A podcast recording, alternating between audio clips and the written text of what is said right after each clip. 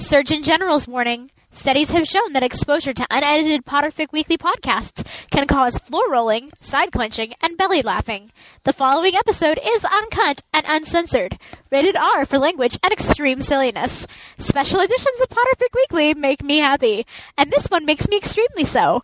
For August 15th, 2007, this is an extreme special edition of Potterfic Weekly.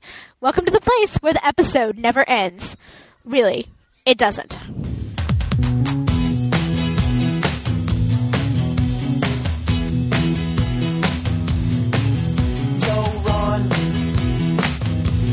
Next time you're feeling jealous of me. Cause I'm so famous and awesome at Quidditch. Just remember that time that we took you to Slughorn's office and you nearly drank yourself to death, but I saved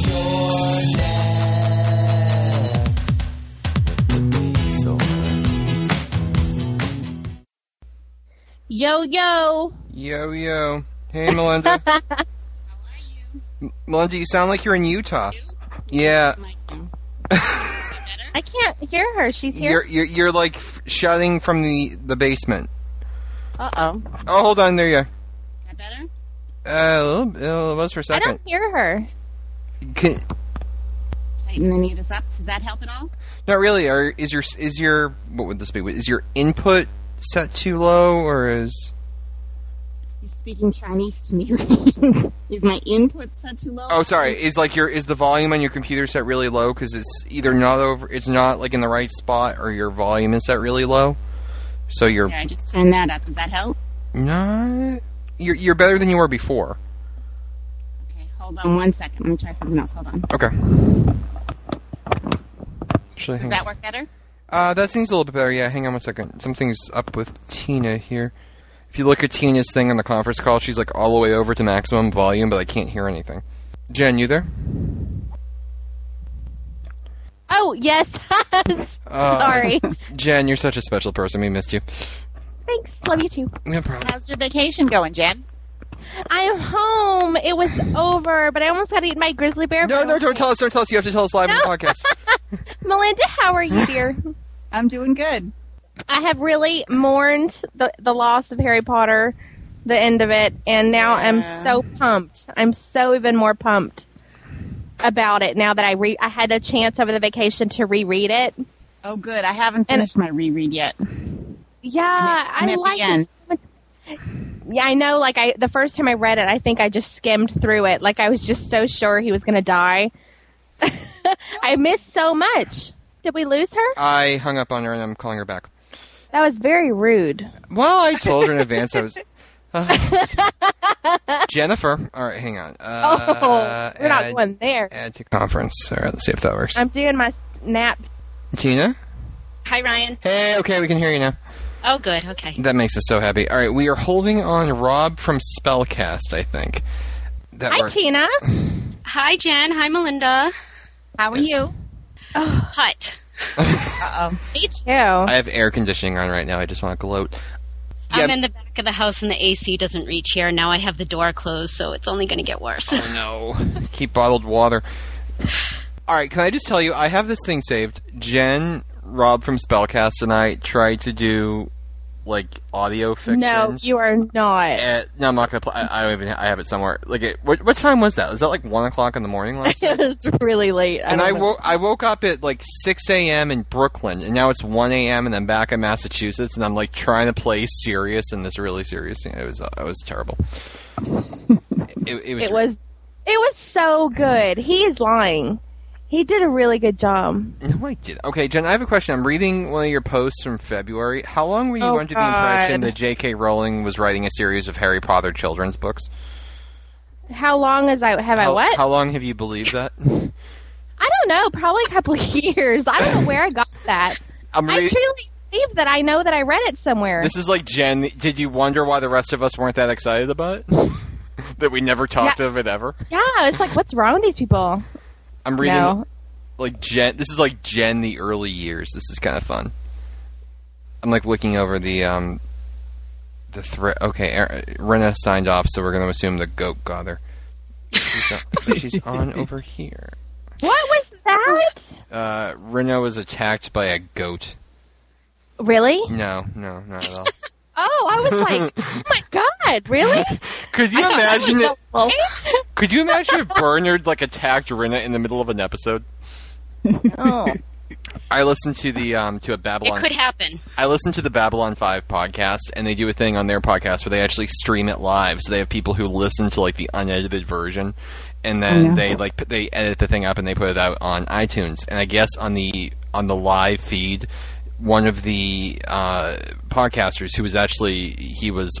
He, he worked like behind the scenes on the TV show, so now he's doing the podcast years later. He was attacked by his son's duck in the middle of the episode and he was like, I guess the the re- and they, they start they they start like the live one at seven, and they start like the real one at eight or whatever. So at eight o'clock when they started the real one, he's standing on his picnic table, like throwing things at the duck, and that's how the episode opened. It, it reminded me of something we should try and do with Jen. That's all I really. Oh, Ryan, that's awful. You're, you cannot stick ducks on me. That's the episode. He was thinking title. of squirrels, Jen. That's, that's the episode title. No squirrels either. Uh, that's the title. I will not be defeated by a duck. no. He just tries. He tries to be mean to me. I don't try to be mean to you, Jen. It just comes out that way. It's I put just up too with easy. So much. Obviously. All right, we're gonna. Oh, someone sent me a. Oh, oh, oh. What? What are you oohing about? Where's Rob? I can't find Rob, but I found Richard. Oh, I Who's was just IMing with him. I told him I had to go. Maybe he, he wants to jump on. I'm like, you want? I don't like the smiley on Skype. It's kind of like child molesterish. That's kind of freaky. The eyes are really close together. there is, yeah, the toothy grin one is very child molesterish. So th- the whole thing just kind of frightens me a little bit. This is why I love starting 15 minutes early because it's like we really start on time.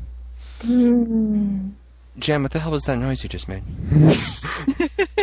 I'm trying to decide if I actually need to go to the bathroom Jen, or if I just just go, my go, go. Jen, Jen, go go, like go, go. Jen, Okay, go, go, I'll be back in a minute. Then we're, I make this beautiful point. Jen, what do you think? Dead air. you were going so well. I just thought that you wouldn't be. I'm sorry. Uh, It happens all the time.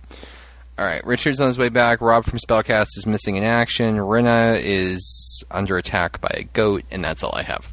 I don't think I've met Rob from Spellcast. Rob from Spellcast is fun. He's the one who brought us the sex quiz. Yeah, I remember listening to it. I just haven't. Yes, and if you read the Quibbler, apparently he eats dried shit. So, Excuse me. have you re- have you read the Quibbler? I don't think I. I. I, I no. Oh, you've got to read it. It's hilarious. Does my does my I know dating? that it, it must have been updated because I know I read when it. No, it's started. the, it's the first one. Read The first episode. It's the it's first the section. hey. Um, you know what? We have a few minutes. I'm gonna re- because Melinda has given me so much. I'm gonna read her the Quibbler. All right, hang on. Let me find it here. It is.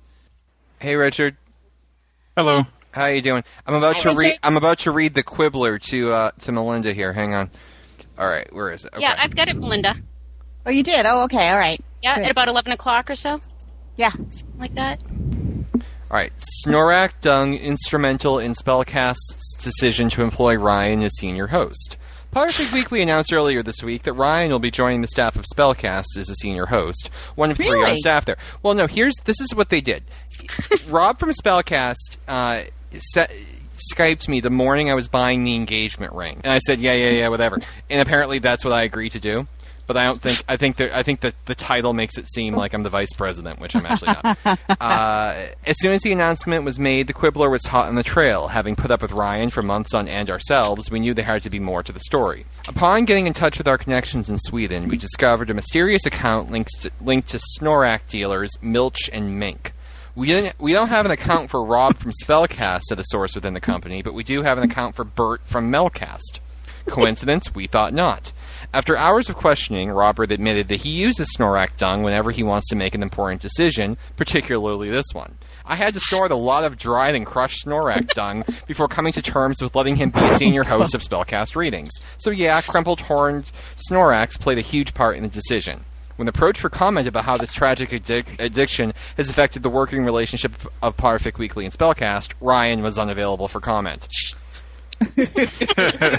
Which my exact Sounds like the prophet than the quip. exactly. But my only I know she should rename it. My that that's actually not true. I did give a comment referring them to Spellcast press secretary, but whatever. Uh, we'll all, we'll be looking forward to more of the partnership pro- of Spellcast and Potterfic Weekly. No matter how much dried and crushed Snorkack dung either one of them, Robert or Ryan, has been snorting. Wow. Yeah. and, and, and I, Should come up with this stuff. I don't know, but I'm assu- want to know. but I'm assuming that you've all read the one where apparently I'm dating a sock puppet. yeah, how did Danielle feel about that? All right, I have to tell you this. Mac insinuated. I'll give you all the, the- you know, the, you, you know, Fishy details. no, but you know the, you, the, the the the gag I tried to play on Mac with the with with the, with the voicemails. Well, he's recorded his responses to them. They're actually going to go out with this episode. Mac insinuated he has he has captured Carmen Sandiego, and yeah, so Oh, is that where is that where he's been? yes, it's a she though, Carmen Sandiego. Is it really? Yes, I just remember the song. We used to like rock out to it. but Carmen's a woman. Where in the world is Carmen Sandiego? And then then have like the drums get in like, and like we'd like do like boogieing in our dorm rooms. It was so much fun. Oh, Jen, there's reasons And I, I record the RA. sound check. There's reasons I record. There's reasons I record sound check, and Jen has just illustrated them perfectly for me. all right, I gotta do one quick Hi, thing. Oh no, no, not at all. I'm, I'm, I'm really glad you're here. Okay. Oh, oh yeah. Um, okay. No sign of Robert. No sign of Rena, and I'm uh, gonna kick his butt. Well, well, Spellcast little booty. he's probably doing drugs. And uh, Jules said she Well, y'all were talking about getting into that dung last night. that was you. That wasn't me. All right, let me do one quick thing, and then we'll start. Some unique souls here. Yes. we- we- you- you- Hi, Richard. I'm You- so sorry. Actually, I wrote. Um, I did a little article for the Quibbler too, and I wrote about Ryan's sock puppet affair a little bit. Evidently, I've missed this. Where is the Quibbler? Yeah, I have to. I I know I saw it on there, but I, I, I have to go take a closer look at it. I think. How's your fit coming, Richard? It's coming well. I kind of got stumped on a bit because uh, I'm trying really hard on this one. I don't want it to be rushed out, which is why my first one was so bad. It was and not. um, I thank you. I happen to think it was my worst, and I'm trying to make it good. And I don't want to just force plot through. I'm trying to give better transitions for things. So uh, it's coming nicely. Try reading it out loud. no, I mean just by yourself. Just just read it out loud. Sometimes that helps with the the flow of the dialogue. Anyway. Maybe it will. I need a. Uh, hmm. I'm going to get Amy to help me or somebody because my everything always comes out like American, and I guess I can't really help that. But Everything was American. Okay. I oh, is this to get artwork for your charms classer? no, no, for the uh, for some Britishisms in the, the fic I'm writing. too. Like if we didn't have Amy, I don't know what we would do. Like we, she's like our British list. It's like we have free. Winky. Is she the only one? I think she might be. We, we have free Winky from India. We have a couple Canadians, and we have Amy. Although if you look at the people who visit, we have people like from Iran in there, so that's throwing me off a little bit. But oh, can I just tell you, we need a Hufflepuff to go vote for for um, for Wizengamot. I, I think Bane has taken up my cause. Has he? Oh, he's Yeah. he's making uh, campaign flyers for you. Last Yeah. I saw. Okay. who are the Want to nominees? know what I did? Uh, the nominees are Melinda, Jules, Lilith, uh, Free Winky, and who's the other one? Me. Uh, yeah, you. Hi. I forgot about you. Sorry. I'm so forgettable. Melinda, what'd you do? Melinda. Melinda fell over. Oh, hang on.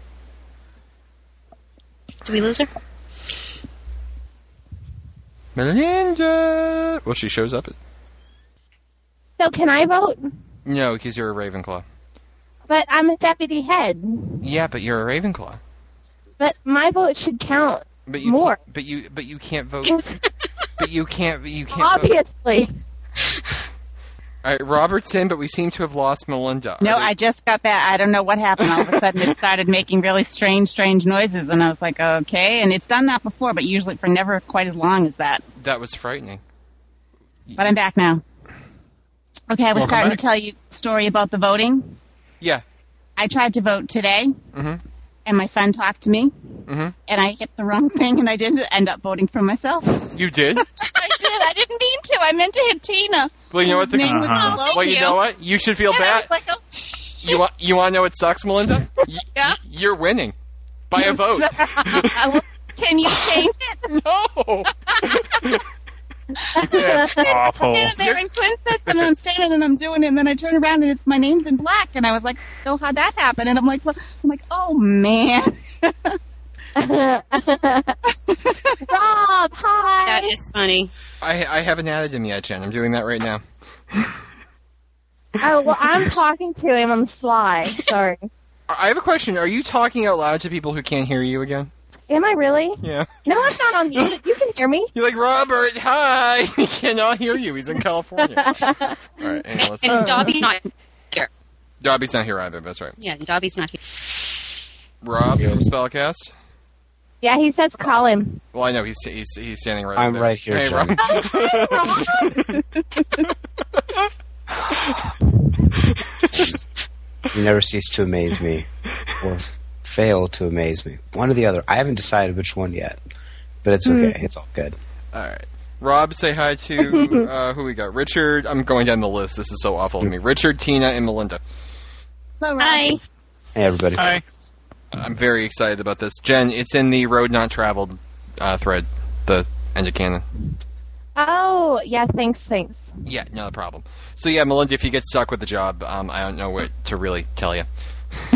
yeah, that happened in uh, a city near where I am. This guy ran for like I don't know what posi- it was like school committee, you know, pre- whatever he ran for. He was apparently the only person in the city who turned the page and saw that, so he actually won the seat. He wrote himself in, and he won the thing. So That's funny. yeah, don't go to Revere Mass apparently because he's in charge of the school committee. Okay, um, all right, we ready to get started? Um, do you guys have talking points or anything? Just to kind of. Oh, Rob's from Spellcast. Rob, that was funny. No.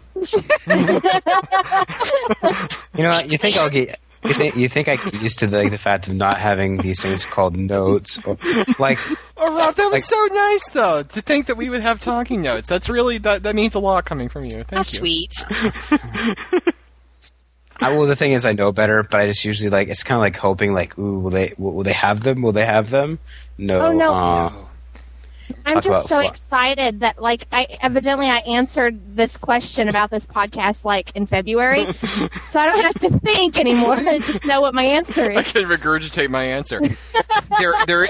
Well, Jen was under the impression because she apparently skimmed an article once. She's been under the impression for the past four years that J.K. Rowling was going to write a series of children's novels about Neville Longbottom. So No, I didn't say Neville. I said about the non-main characters. Yeah, but You have to get my mistake right, but, Brian. but you thought for the past four years that Joe was going to keep writing stories in the Harry Potter universe. yes, I swear I didn't just make this up. So when the rest of us were like sobbing uncontrollably that the canon is over, were you like wondering what we were upset about? No, because I was like pissed. Remember, I, I wrote the nasty gram like Joe, Joe, not cool, Jen. But um, no. I, so I don't remember the question. Why don't we start the podcast, Rob? We're just gonna. This is basically like, and I feel bad for Rob. Rob is from like a very orderly, you know, professional podcast, and we're like a bunch of people at a bar just talking about sports. So are we really going to eight o'clock? That's insane. I have Four no- hours? Oh, what time is it It's where you are? already eight. Oh, It is it's eight seven. o'clock. It's 8 o'clock now. No, it, it's well, it's five twelve here. No, we're going for three. yeah. Seven twelve here. It's five twelve. No, like we keep it open for three hours, but usually forty-five minutes of that is, you know, Jen, Jen, can you hear me now? What happened to Jen? Is Jen in the bathroom? What happened to the goat? Why is the goat attacking her? Look at this. This is awful, guys. N- Why new is- why- people. This is not. Jen is not the butt here of every joke. no pun intended with the bathroom comment. I'm not. I'm just saying. Jen, you lost this one. Just be quiet now. As your lawyer, I have to recommend you. stop Fine. I am not talking in this podcast. In a world where Jen's the butt of every single joke. oh wait, that is the real world. Oh. S- Okay, You have a Jen. really good movie voice. All right, tell you You, what. you, you never you never heard the epi- the spellcast episode where it was like this really sappy uh, uh, fa- romance one shot, and for the hell of it, because we were so tired and like I was just fooling around with my movie voice because we do a little like excerpt of the fic, and I did it in the movie voice. So the editors decided to turn it into an action like like in a world where Harry and Ginny never got to get get to get get together, and there's like gunshots everywhere. It's like get down, get down. I haven't heard that one, but it's really good. I'll have to, It's you have to point me in the direction. funny. Direction. It's I think it's one of our last it's our last full episode, but it's just like yeah, I never trust my editors. I never I Well, Jen's learning straight. that from me now. She she made the mistake of saying in one episode that she's completely functional. so we did a small montage with the theme of "Welcome Back, Father" playing in the background. So Jen has never made that comment again. No, I haven't, and I've avoided talking to you too. Well, that's true too. Except if you're trapped in. Okay, we need to start the podcast. All right. Um, go go. All right. Well, Rob, now you have to do it in the, in the movie voice. Well, you have to introduce people because Rob doesn't know it. Uh, Richard Well, and no, I- I guess I could do like the. uh oh, You got to write it out Team- for me. You know, like the uh, this is uh, for the week of whatever blah yeah, blah. All right. wait, Um, he's doing it. I want to do it. you can do it with Rob.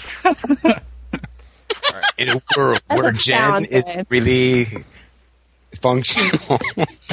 Rob, I'm not going to talk to you either. I'm sorry. Ever since you did your de la last night, I can't even say it, but last night it was just way too confusing. You French, uh, Southern French is is. Meh. Southern French. is, that, is that is that like someone in the South who's trying to be French, or is that like someone from the South of France? One or the other. I can't decide. Shush. All right, Rob, I sent you the in- Okay. I sent you the thing. In a world where we're not sure what day it's coming, well, bleh, I can't even talk. Okay, okay, we're not sure what day it's coming out because Ryan is very disorganized. This is, but this is episode twenty-three of Potterfic Weekly. Welcome to the place where the story never ends. And I guess I should probably say that in the movie voice. That would help and whenever you're recording, Yeah, you lost it, dude. All right, um, we're record. I hate to tell you this all, but we've recorded this entire conversation so far. we have. You know, what? I actually kind of expected that because I came late. Oh, But So, hey. Oh, the wonders of having our own audio files. But oh well, no. Ron, Ryan controls everything. I'm very important over here. Go on. okay, so you, you- okay, I'm guessing you want me to start. Okay, all right. Give me. I might screw this up a couple of times, but uh, just Welcome to with Parfait Weekly. Yep. Yeah, yeah, I know. Do you want me to say in a world like? We're not sure what day it's coming out, but this is Pottercast. Uh, Potter here on Pottercast now. Oh God. this is like Melinda last week. Pottercast, Pottercast, Pottercast. Yes, yes, I, I just can't. I just. I just. Did you get any working. royalties for that, Melinda? Oh my God. Pottercast. Couldn't help it. It just came out. Oh my God. Um. Well, Sorry, I've been, I've been working out. Some of the brain's a little bit scattered. no problem. um, and Jen, feel free to jump in there and make comments whenever you'd like to. Okay. Jen has this on mute because she's, you know, laughing at us right now. or pouting. All right. Dot dot dot. All right. Go ahead, I mean, if you want to do it, Jen, I'm cool with it. Go for it. I mean, it's your No, I'm te- I'm no, I'm teasing. what the hell was that? All right. Okay. We're not sure what day this is coming out because Ryan's very disorganized. But this is episode 23 of Potterfic Weekly. Welcome to the place where the story never ends. That was very emotional. I was very moved by that. Oh, your voice was actually- is like That was oh. actually that was actually more my uh, baseball announcer voice I because I, think did. Jen uh, wants to jump you. Did you hear that? oh, mentally like comparing it to Alan Rickman and Sense and Sensibility, which is like my favorite movie ever. Rob, back away from Oh. Jen. Back away from Jen. you know, it was It so is very funny. It's really disappointing because I was uh, when I met uh, Vanessa at Lumos last year. They were all really like all like the spellcasters really looking forward to meet me because apparently they all think my voice. Like some of the girls on the staff think my my voice is very sexy. It is Why? I- sexy. well, thank you. Um, but the thing the thing about it.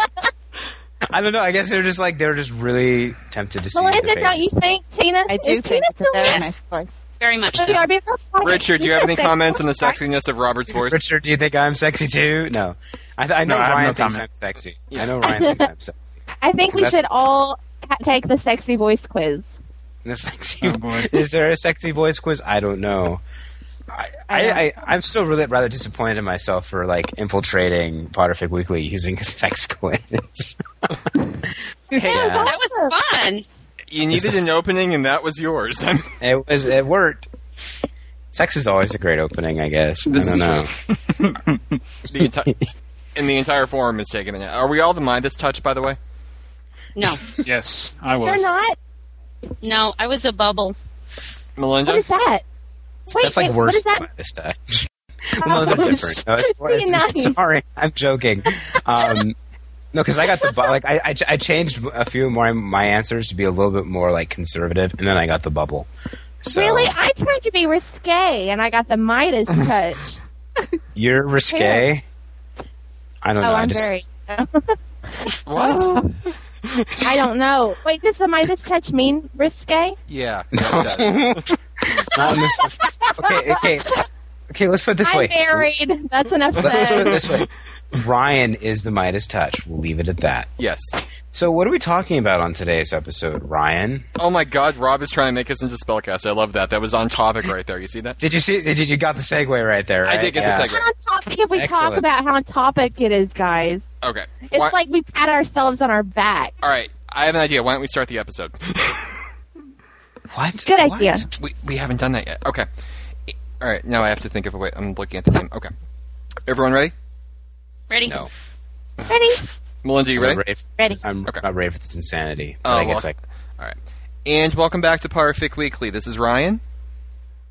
This is Melinda. Jen? This and Tina. And Richard. Oh yeah, and I guess I'm Robert. I just wanted to see what would happen if I just let everyone introduce themselves and not try and control it. That was nice. I like that. Problem is there are too many Hufflepuffs, and we all didn't want to uh, This is true. take. We should probably do that again though, because there was like 15 seconds of silence in there. welcome to Potterfic Weekly. All right, and welcome to. Wait, Par- so what? What is what is the order? Is there an order or? All right, Rob is new, so I have to do it just because of Rob. I hope the rest of you will understand. And welcome back to Potterfic Weekly. This is Ryan, and because Rob is new with us this week, we're going to say hi now in alphabetical order. I was here last week, or the week before. I can't remember. Does J come before M? Do you think? Did you look this up at all in the last ten episodes? Like, were you like intellectually curious and looked it up in the alphabet sometime between now and? Hey, if you look at Skype, there is the letters there. Our names are there. Because that's what we figured out last time. Well, I was just pointing it out to the newbies, Ryan. And welcome back to Potterfic Weekly. This is Ryan, and I'm here with Robert, Richard, Tina, Melinda, and Jen, and this is our fourth time trying to start the episode. Hey, everybody. I wanted to Hi, say Ryan. my own. Wow. Now, do you understand why we have plans to our podcast? I'm just, I just, I want to put that in there. Do you Yeah, understand why our why our episodes go three hours long? All right, Jen, would you, Jen, why don't you start the episode this week? No, because I only want to say my name. I think everybody should say their own name. Hey everyone, and welcome to Potterfic Weekly. I'm your guest host, Robert Standring, and I'm taking over because, uh, yeah, I do that sort of thing, and I'm joking. So, Ryan, go ahead and start with everybody. I'm like, you were actually doing fine until you stopped. Yeah, that was really good. I was about to butt in and be like, I'm Jen. I was like, you know what? I'm like, I'm waiting for them to say something. They're not saying anything. Are they going to let me do this? Oh, crap. Uh, voice. It's your voice. I think you should just talk. Go. Did you just tell Robert to read the phone book because you like the sound of his voice? All right, welcome back to Potterfic Weekly. This is Ryan, and I'm starting the episode because Jen cannot stop flirting with Robert from Spellcast. Hey, Oh, don't say that. Sorry, James. I'm funny here with. is, It's oh, so I'm sorry. true. I, I just wanted to say this real quick before you really start the episode because I think that really didn't count. But like, you know what the funny thing was is like, um, Vanessa also said like we wanted you to read the phone book, so it's kind of creepy that you said the whole phone book thing. And what is it with people and who have sexy voices and people want them to read the phone book? I don't get that. It's, kind Uh, of I would be like a romance novel or something. Miss Smutfic. I don't. Oh God, I have to start the episode now. considering you had me read like the most like emotional chapter of uh after the end for like three hours at like two You did o'clock. it at the- happily. And since Jen just used the line, "You wanted it, you wanted it," I'm starting the episode. Okay, I'm gonna be quiet now. I'm gonna put myself on mute because I can't behave myself. All right. I feel bad. All right, we're okay. Twenty. Okay. All right, half an hour late. All right, and welcome back to Potterfic Weekly. This is Ryan, and I'm here with. Jen! Robert. Richard.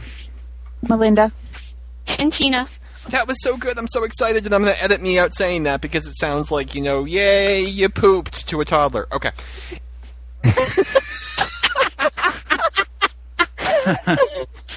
All Wow, right, that's not a great way to, that's a great way to treat So, your do we have host, any Ryan. forum news that we need to talk about? Well, Jen, I have to come back from editing myself out. Uh, yeah, we did. Okay, this is going to be a very uh, unusual episode. Okay, let me say that again. All right, this is our fourth uh, non-fan fiction episode. Uh, okay, that doesn't make any sense either. All right, this is our fourth and final uh, special edition of Potterfic Weekly. For a while, we've kind of gone off the deep end, which is kind of new for us. Well, not really. We do it every week, but we've had episodes on Order the Phoenix, the movie, which I still haven't seen yet. That movie came out like what, like a month ago? Almost. Yeah, I'm. Do I'm I have to come kidnap you? you, you, you're, you're the you're the closest Yeah. one. Actually, who's closer, Melinda or Tina? Probably Tina. Okay. Uh, so we've done episodes on Order of the Phoenix. We've done ep- an episode that was four hours and ten minutes long. I just want to point out on Deathly Hallows. We did an introduction to fan fiction, and now we're going to talk about something that I've been meaning to talk about you guys with since I think when did we start the podcast? February. January. On, January on the end of canon and how it will affect fan fiction. And another uh, angle I want to take at it tonight in our conversation is how do you think fan fiction affected the end of canon? For those of us who have been reading fan fiction for a while, or especially those of us who just read the Seventh Horcrux, how did being a part of this fandom, do you guys think, affect uh, your enjoyment of the last book? Was it something where you saw certain things coming before they happened because you've read them in fan fiction, or were you very surprised because it was nothing like fan fiction? So we're going to get into that tonight. Uh, Jen, do you have any forum news? Um, forum news. Oh, okay. I'm gonna do this on the podcast. I okay. We've had the T-shirt contest, everyone, Mhm. right? And the problem is, is that we are now looking for more of a PFW logo that we can actually put on a, a shirt and make because we can't use anything that could possibly, potentially be copyrighted in any way. So I want to. Uh, I know that we the T-shirt contest has been up for a while on the forums, but I want to encourage everyone to make a PFW logo, something that we can actually use, so that we can get T-shirts made and and have you know real participation it, for the people who want a shirt. Rob, does Spellcast have T-shirts? Yes, we do. In fact, we have a spellcast thong. What? It's true. I bought one. No, What? I love the moment of silence. Jen's like, they come in all these nifty colors. No, it's actually Oh, just white with the It's uh, the just spellcast logo in black. Um, yeah, no, we have T-shirts. We got two different types: uh, a black with the full normal logo, and then like a white T-shirt with a black logo.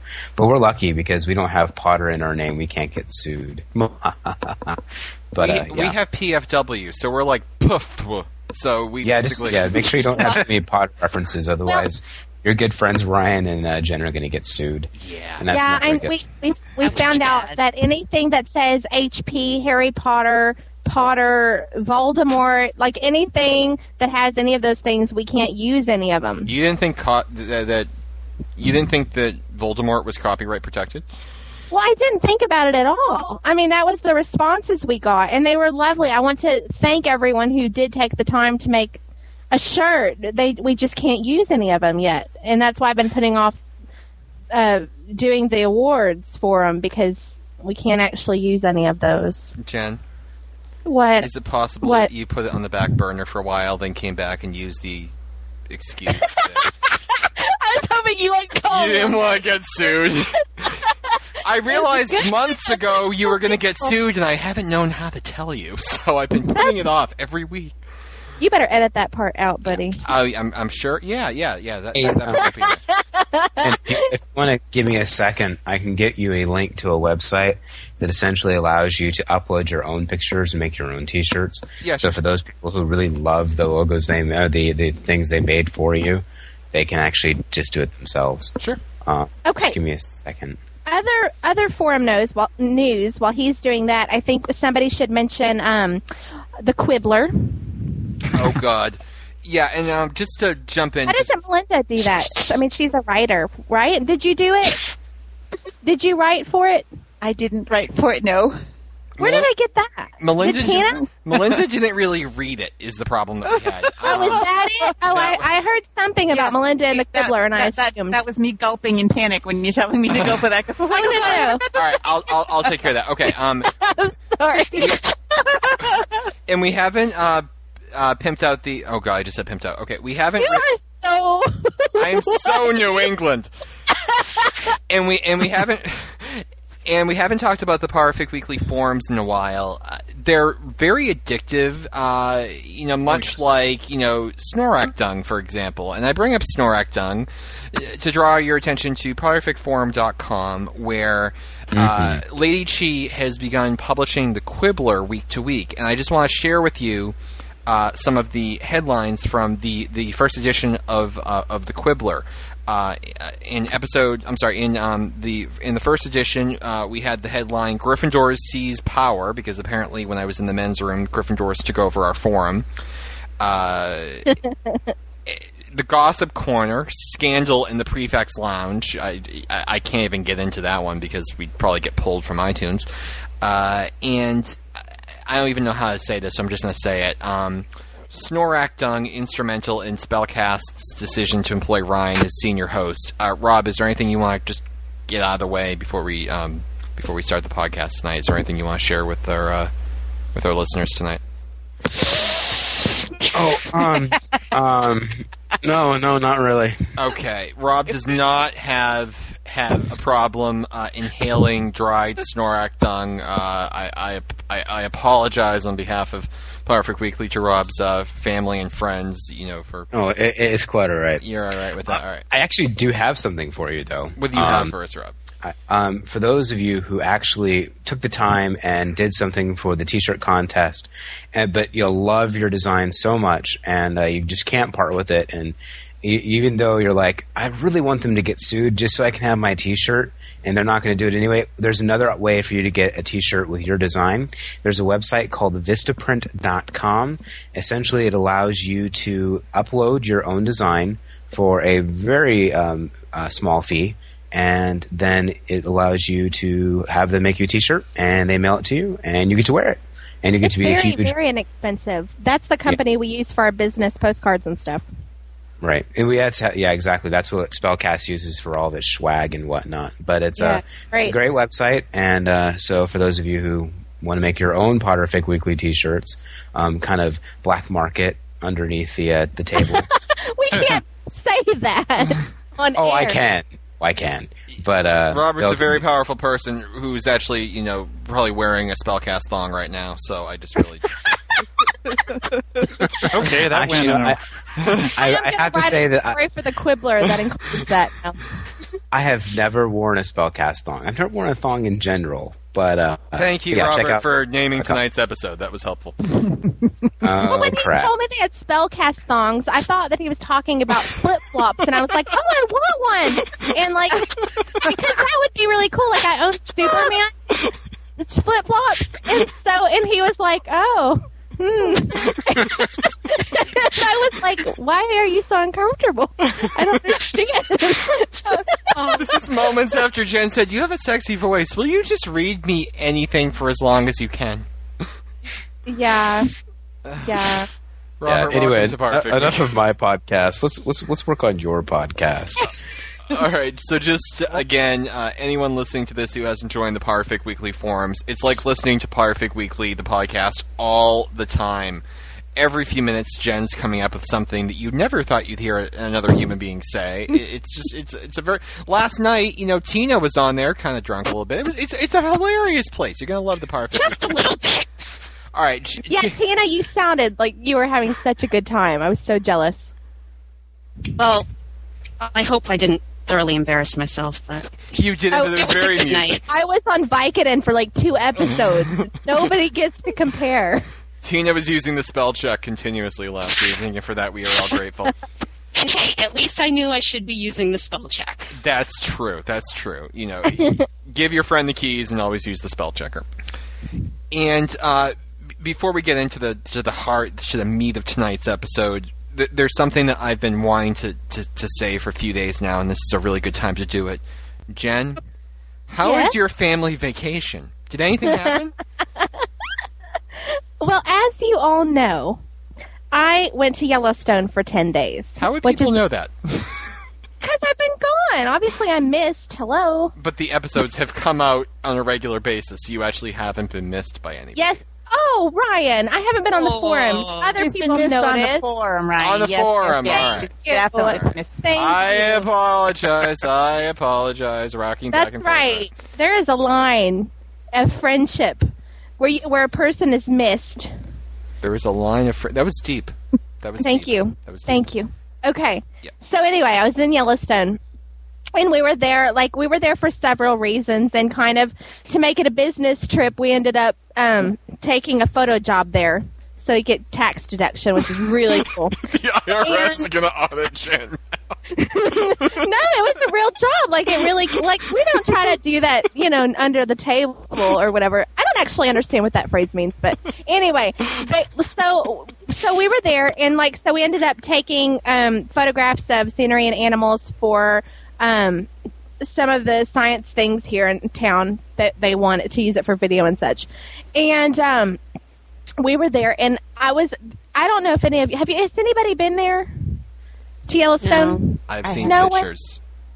Okay, well, basically, what Yellowstone is, this, this will help explain it. 640,000 years ago, uh, the part of half, like, the, that, like, third of America blew up. Like, in this big volcanic eruption. And Yellowstone is, it's, I can't remember how many millions of acres, like 88 millions of acres or whatever, is the crater of that volcano. Okay, so now that y'all all know this, so like all over the park, all that you're driving, like the the volcano could erupt at any moment, and like people in Mexico would die. So, I want so to we were there. apologize to our listeners in the in the on the west coast of North America who just wet themselves listening to Jen. Carry. Well, it's true. I mean, it's tr- it's not something that I'm just making up. So, Wait, so I, I, anyway, just, I just want to bring this up. So the Mexicans will be in trouble, considering that Yellowstone is a much northern part of the United States. The Canadians, they're fine. Well, yeah, obviously Canada won't exist anymore. Like I was just telling you, like how far the explosion. Would you just let me explain? Okay. It's hearing So, I'm just anyway. hearing- this is what I just heard for the last few minutes. 640 million years ago, part of America blew up, and it could happen again at any time. Can I tell my funny story about a grizzly bear? Well, I'm getting there. I'm. It all is relevant. Okay. Potterfic Weekly, not only entertaining but educational as well. So I I learned all these interesting and frightening things, and like the um they have you know little museums uh, here and there, and, and the places where you can pee. That's actually a toilet that flushes instead of like a hole down the mountain, which is awful. I can't even tell you the experience. So we go in to use the, the running water toilet, and like there are these videos, and they show like you know the geysers going off, and like the lava moving under the park, and like all the scientists like how they're curing cancer with like the amoebas that are found in the bacteria that grows in boiling water stuff. Like all of it's really interesting. Why are you laughing? No particular reason. Anyway, it's really Wait, no, no, no. Wait. Wait, didn't you say you had to go to the bathroom? And then you're saying there's videos in the bathroom? well, okay. Maybe I'm not. You might want to clarify that because it made it sound like there was like running videos of historical information in the bathroom stalls. Jen's trying to pee while she's watching lava move underneath. no, no, no, no. Oh my there are stomach hurts. in the park because it's a national forest. It's like the oldest and first national park in America, or whatever. Um, it doesn't have running water anywhere. All the toilets are are unisex, and you go in and they're literally holes down the mountain. And like we wore like those breathing masks in there, and it still didn't help. So anyway, so the museum, like there's like four or five little stops that you make, and in the museum there's running water, and that's why you go in and you go there. But there, there's like auditoriums with movies that you can go in and sit and watch, not while on the toilet. Just to clarify. No. So we go in, and anyway, I buy this book, and I and and uh, you know, I'm one of those people that when I read something and it's frightening, I become OCD about it and uh, and really scared. And well, anyway, I, I bought this book and it was called Deaths in Yellowstone. and What? and what it de- what it is, it's a novel length book, and it tells about every single person who has ever died in the Montana, Wyoming, Yellowstone area since like 1902. And I read it cover to cover. Why And would you read basically- it? I have a question. there? So far, you're on vacation. Western North America is about to blow up in a massive explosion, and while I'm waiting, I'm going to quickly pee and read up on everyone who's ever died here. Yeah, Seems like a good plan. that's what we. That's what I did. Oh, oh, Well, Jen, anyway, you have like- the most morbid vacations ever. I know. Well, anyway, I was reading this book and like staying in the car the whole time because I was terrified to like get out of the car. Because seriously, like it, it talks about like this kid was walking in the pavement and suddenly lava moved under it and the pavement like ceased to exist and the kid and his dog died. Like it talks about the dog burning to death. So I'm like, oh my god. So I stay in the car. Like evidently, if the lava comes and like takes the pavement under the car, I'll still be okay. But I'm like, this is my you know psychosis or whatever. Anyway, so I'm reading, and then I get to the animal section. Like how people have died from their stupidity of like going up and like petting the grizzly bears and, um, you know, like really, these are really stupid people. Like I have a lot to learn from these people. And I go, well, anyway, so we're on the side of this mountain and it's like a cliff mountain. Like it's not just like a mountain that go oh you go oh there's the mountain. It's like a mountain like you're on the side and you like look over your car seat and it's like miles and miles into the canyon.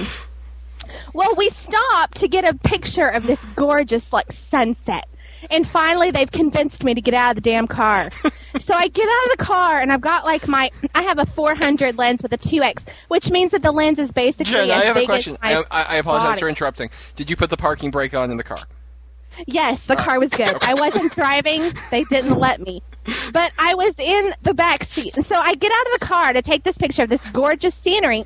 And my mom and dad have gone back to the car to get like a water or something. I don't know. And I hear this, "Ugh."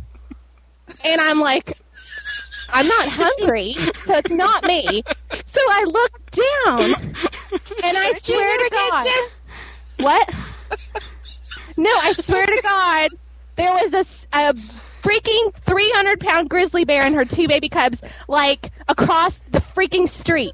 Hold on. You thought it it was was your so fun. stomach at first? I didn't know what it was. It was like this, like, How, I don't know. How loudly does your stomach usually rumble that you just have to check? anyway, it wasn't me. So I I was just like, oh my god. So I have this lens. Literally, I can't carry. It's so big, and I'm not gonna leave it there because it was like eight thousand dollars. So I'm just stuck there with this grizzly bear, like, and it like kind of looks at me, and I hear my dad, like he's behind me, like twelve feet behind me, and he goes, Jennifer, walk slowly back to the car. And I'm like, I'm not leaving the lens. and so the grizzly bears start, and like I, I say across the street, I'm saying this thing is like five feet away from me, but it's like over the edge. It's so you have to look down to see it. If does that make sense? I don't know if that makes anyway. I'm here at the edge of the mountain, like taking a picture, and the thing is five feet away on the cliff, though. Well, evidently in my book, okay, it says that if you see a bear, that you're supposed to get down in like a fetal position with your head between your hands and pretend, because then the bear will think you're a cub and leave you alone. Well, that bear came up closer, three feet away. And instead of walking to the car and leaving my lens, I curl up in a fetal position under the lens. I have a question. Did your parents read the book? No, they did after. So they're probably wondering what the hell are you doing? My dad was screaming at me. Well, that probably Um, upset the bear. All right. well, you know, that hush screaming, Jennifer. But um, so anyway, the bear just kept eating for like I don't know four hours, and finally they started going back down the hill. And I Jerry got sure wasn't listening to an great episode of research. Potterfic Weekly.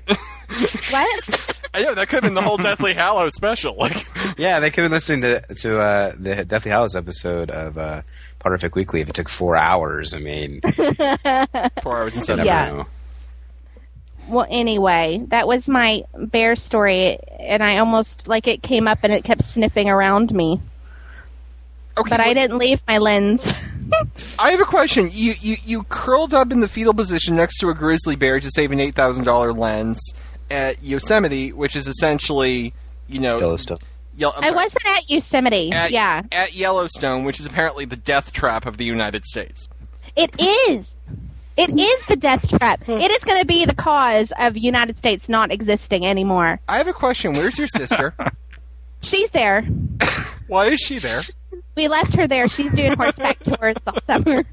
But you know, it's good because if she dies, at least she'll die like quickly. We'll all die from the fumes like hours later. So you just choose which way would you want to go, really. I talked to her in detail about this. I don't even know where to begin. I'd like to apologize to Western North America, specifically those in like the Northwest area. Oh well, they know it. Why do you think that so few people live there? It's like a ticking time bomb.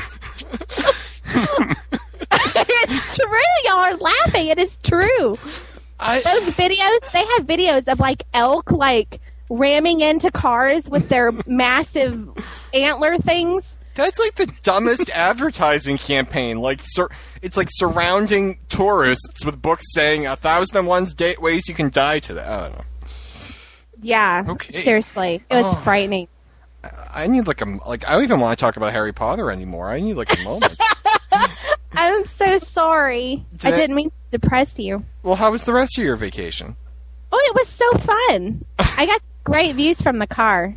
So is that the down point of your vacation? That was like the that was the lower ebb of your No, that was the coolest part. When you almost got eaten by a grizzly bear. Do you realize how rare that is to be able to get close enough to get good photographs of a You bear? took in a cub? picture of the bear. Yeah, when it went back down the hill a little bit. Yeah, and my lens is really powerful. Like I got some like of its nose hairs. It was awesome. Oh my god. Wow. No, seriously, I'm gonna show you, and y'all are gonna go, "Holy freaking crap! It's that cool." Anyone Seriously? anyone have a story that can top that from this week? No, God. Not so much. Are you kidding? And I, I, I would like to just stop and say a moment of silence right now for, for, for Robert from Spellcast, who lives in California, who will be one of the first to go when You Yellowstone will be. explodes. Are you on the bottom part or the top part? Dead smack in the middle. Oh, You're screwed, man. sorry, I'm dude. Why does it matter if the Mexicans are going to be taken out? I'm just saying, I don't think it'll go because the last time it blew 640,000 years ago, That it a went all the way to like half of Texas was taken out apparently. But at least I'm in the safe part. but your sister, unfortunately, would be incinerated instantly. Um, well, I don't know. I don't think lava incinerates people. It just burns them alive. I think you just melt. yeah. Why don't we jump right into tonight's episode, which is um, Oh, saw nuns. what? There were real nuns. I've never seen a nun before, and they were there in like a tour bus. It was like a tour bus of nuns, Are you kidding? and they were You've wearing never seen a nun? pants. No, I've never seen a nun, and they were wearing like pant nun suits. I'd never seen that. That was the coolest part of my trip, Other than the grizzly bear. other than the grizzly bear. Yeah. I have a question. I just have to ask this, then I promise to let go. How often do you get out of the house? Oh, I actually, I go everywhere all the time. I just don't see nuns there. They were Chinese nuns too. Maybe that's why they were wearing Nuns pants. don't really wear that whole habit thing anymore. Yeah, I was I was wanting the hat thing, but their heads were covered still. I mean, but they weren't. It wasn't like in the front of their face, just the. And they all wore like massive sized crosses on their stomach. It was it was really interesting. This is the busload of Chinese nuns. Yeah, the, it was. Okay. Did they drive by around the time that the grizzly bear was about to eat you and you were curled up in the fetal position to protect your lens? No, but you know what's so funny? When I was out there, like, you can't stop your car without having like 20 other people stop your car. So, like, by the time the grizzly bear had gone back down the hill, I turned around and it was like masses of people, like, with their cameras. And everybody was being really quiet, I guess, to help save my life. But it was really funny. Jen, Either that. Jen was so I quiet took a she didn't. I took a picture of all the people that were behind me watching me almost die. As you were almost dying, Well, as I almost did die, but I didn't. you were. Ta- hold on. Whoa, whoa, whoa, whoa, whoa. You're in the fetal position. There's a bear like on top of you, and you're taking pictures of the people trying to rescue you. No, no, no. After the bear went down the hill, I took Alright. a oh, picture Oh, of people. Okay. Yeah. Okay. Now, did they have a did they have a tent set up with walkie talkies? Who? Like the like the rescuers, you know, who were Yeah, there. That was the weird thing. There was no ranger out. maybe he fell through the sidewalk into the lava. Maybe he got eaten first. I don't know. All right, we have to get off of this. Okay. for, for for more interesting stories, visit potterficforum.com. Look for Jen. Y- y- you can't miss her. Moving into the uh, discussion portion of tonight's podcast, uh, the topic tonight, as we close out, you know, our Deathly Hallows discussion and get back into uh, fan fiction, is how has the release of Deathly Hallows and the end of canon affected fan fiction? Uh, so far, you know, there, there's many different explanations for why people write fan fiction, and you know, is it something that just passes time until the next book comes out? Is it something that uh, people want to try and guess what's going to happen next and see how right they are? Is it something where people want to try something that they know won't be in the canon? So there's a lot of different reasons why people write it. How is that going to change now that the canon's out? And just as a guy who you know has his own podcast, which is you know very into fan fiction, how do you think um, that? Let me even back up.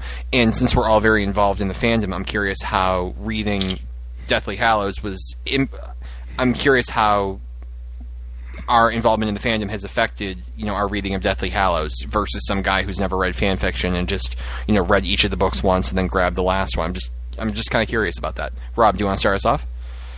Yeah, uh, sure. Um, I don't think there's a whole lot of difference to it. I mean, I guess you can kind of get on to the whole entire situation, whether um, how the epilogue of Doom kind of plays into everything.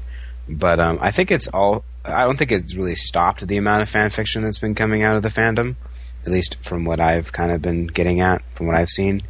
Um, a lot of fan fiction um, like there's a lot of missing scene fan fiction that gets written i think a, a lot around books because it's like oh i loved this part but i'm really curious as to what would have happened here or what would have happened there like um, i have a friend who's writing a piece on what happened when ginny uh, neville and um, luna go and try to get gryffindor's sword, sword from Sna- snape. Can't talk sorry. Um, so I definitely think you'll, we'll be seeing a lot of um, missing scene fic um, in the months to come, and I think we'll kind of um, be seeing a lot of stuff that really kind of fits in between uh, the end of Deathly Hallows and 19 years later in uh, the epilogue. Kind of like um, we'll be seeing a lot of uh, stuff about James and uh, Lily Potter, uh, James, Albus, and Lily Potter, um, the young ones, not Harry's parents, obviously. Yeah. Um, and They're then just stuff like that. Melinda, Richard, I know you guys are looking for plot bunnies to start writing about some of this. How is Melinda? Why don't you start then? Maybe Richard. How how has Deathly Hallows impacted fan fiction for you guys? I haven't really read a lot of the post DH stuff yet. I, I, I'm not quite ready, I think, to, to look into it yet. But I don't. Before the book came out, I was worried of what was going to happen to fan fiction. But now that it's been here, I think that there's still plenty of room. I think she's wide open with that 19 year span there to fill in a lot of the blanks. And um, I know I've heard a lot of um, people say about the ep- epilogue being cliche, but I think that that might only be true for those of us who do read the fan fiction. I think for the people that that that don't read it, it might only be that way because we've seen you know a lot of that stuff before through fan fiction. But um, for for people that don't follow it as obsessively as as those of us on the fandom do, I don't think the cliche will will be there. Oh God, I couldn't get those words out at all. no, no problem. Yeah, and that's actually something I want to get into um, in, tonight, in tonight's episode. Is that you know uh, that's actually interesting. You said that. One thing I've heard is you know I feel like I've read this five times because you know so many fan fictions have struck similar chords. But for you know Joe Blow on the street who hasn't read fan fiction, that was th- the first time they really got that look at the future. So just you know. Oh, sorry, sorry. Um, you know, just so that's just interesting how it affects us differently than them. Richard, how about you?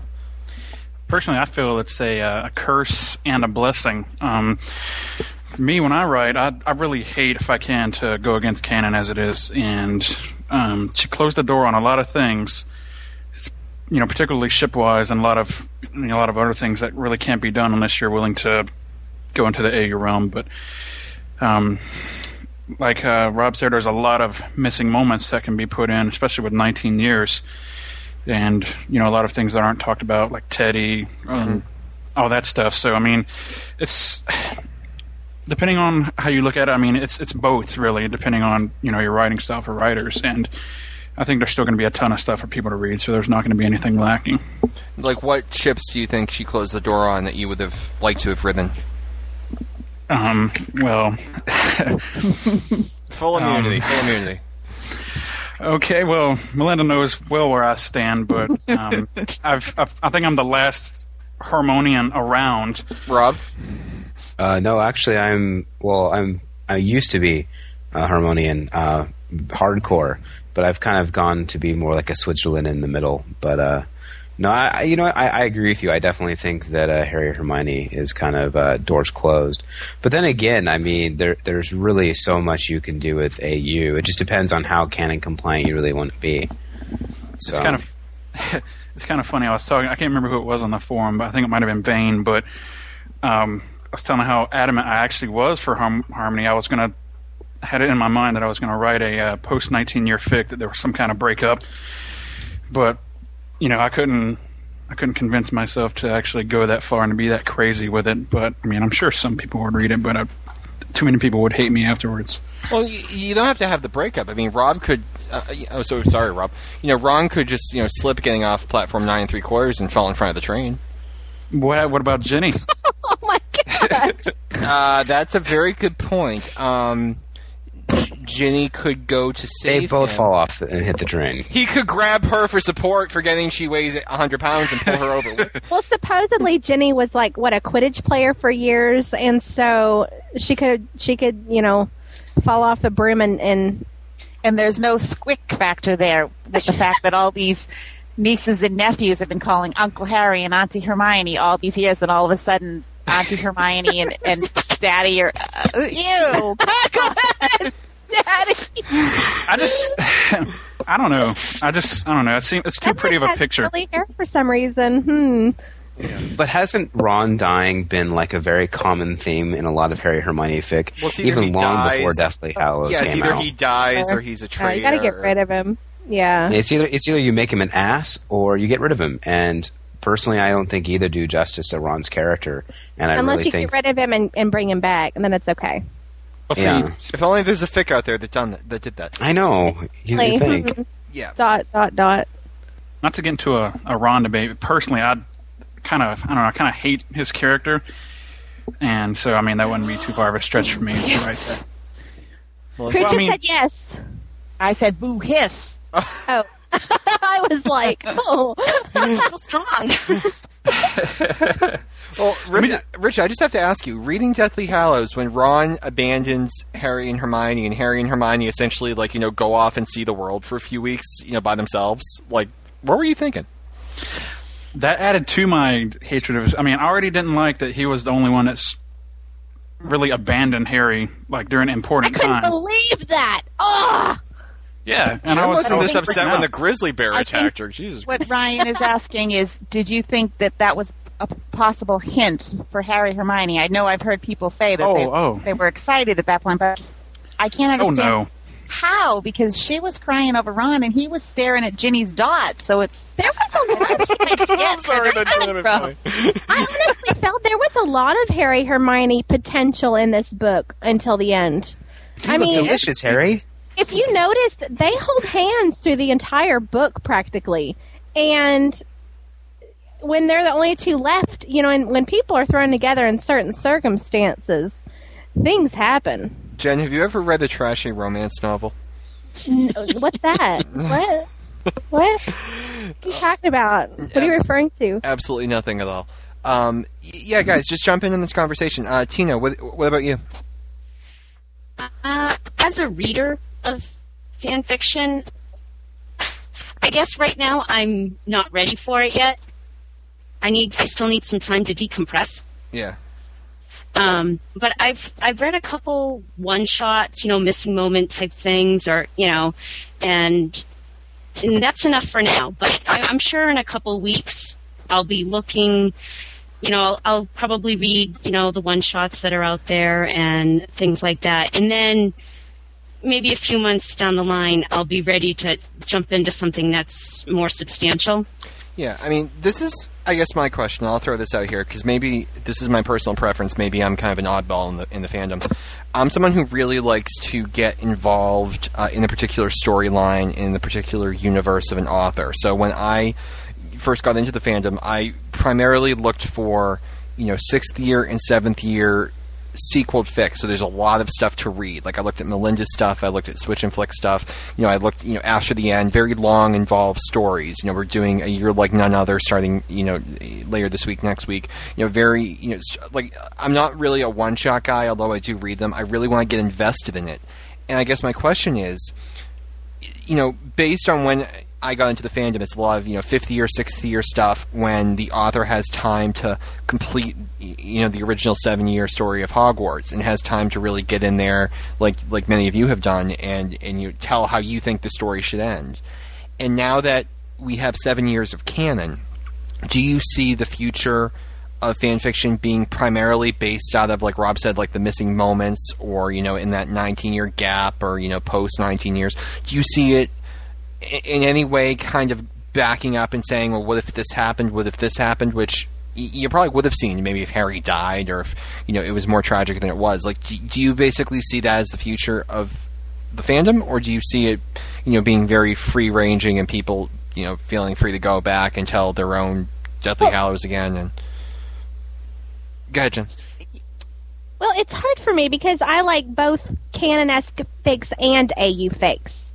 You know, and I really, I think a lot of stories that will come out will come out, um, like m- maybe pretend that the epilogue didn't happen. Mhm. Like, I know that when I was reading it, you know, and I'm not trying to be negative, I kind of saw the epilogue as kind of fan fiction-esque, like, you know, because to me the story ended in the last chapter before that and I, I just felt like that was one way it could end. But I think a lot of fics would will come out and be a different ending, or pick up the next day, or and go after that. But I'm particularly I don't I don't I don't know I. I think there's going to be a lot of AU fics too, though, because I think there are going to be a lot of people who were really connected to the Harry Hermione or the Re- Remus Tonks or the Fred getting somebody or you know all these other ships that obviously don't have a life. And and I think there are certain things like Hedwig dying. Like I'm not sure that they will write Hedwig dead. Do you know what I mean? Like I can see a lot of stories where they write AU fics not necessarily what might have happened, but just a different a different story, um, allowing the characters that they didn't want to lose let them live on somehow. I think that the, the the it'll go in two ways. I think the AU is definitely going to have a big takeoff. That they're going to change things, go with different ships that way, and then the canonesque is going to completely fill in that 19 years. I think there's still a lot of room for story in there, but there's a lot of people that will go, you know, without either or. But then there's other people that strictly like the AU, and then people like me who I, I just have no patience for it. I, I want the canon. Right. But there's a lot in that 19 years still to like Harry becomes an Auror, but he's got that elder wand, so he's got to be really careful about letting himself get defeated by anything. He can't let lose the power from that wand, right? So I think there's a whole lot of story to be written right there. Well, didn't he give the Elder Wand? Actually, that's a really good question. Buried Put it. it away. It's buried yeah. with Buried it Dumbledore, with right? Dumbledore, but But he's still the master. someone he's the master of it, right? So if he loses his own wand. So if he's an Auror, he's still got to be really careful with all these other whoever he's going to be going after because he can't be Well, I can defeated see- control of that I- wand. I can actually see a lot more Draco being written as well.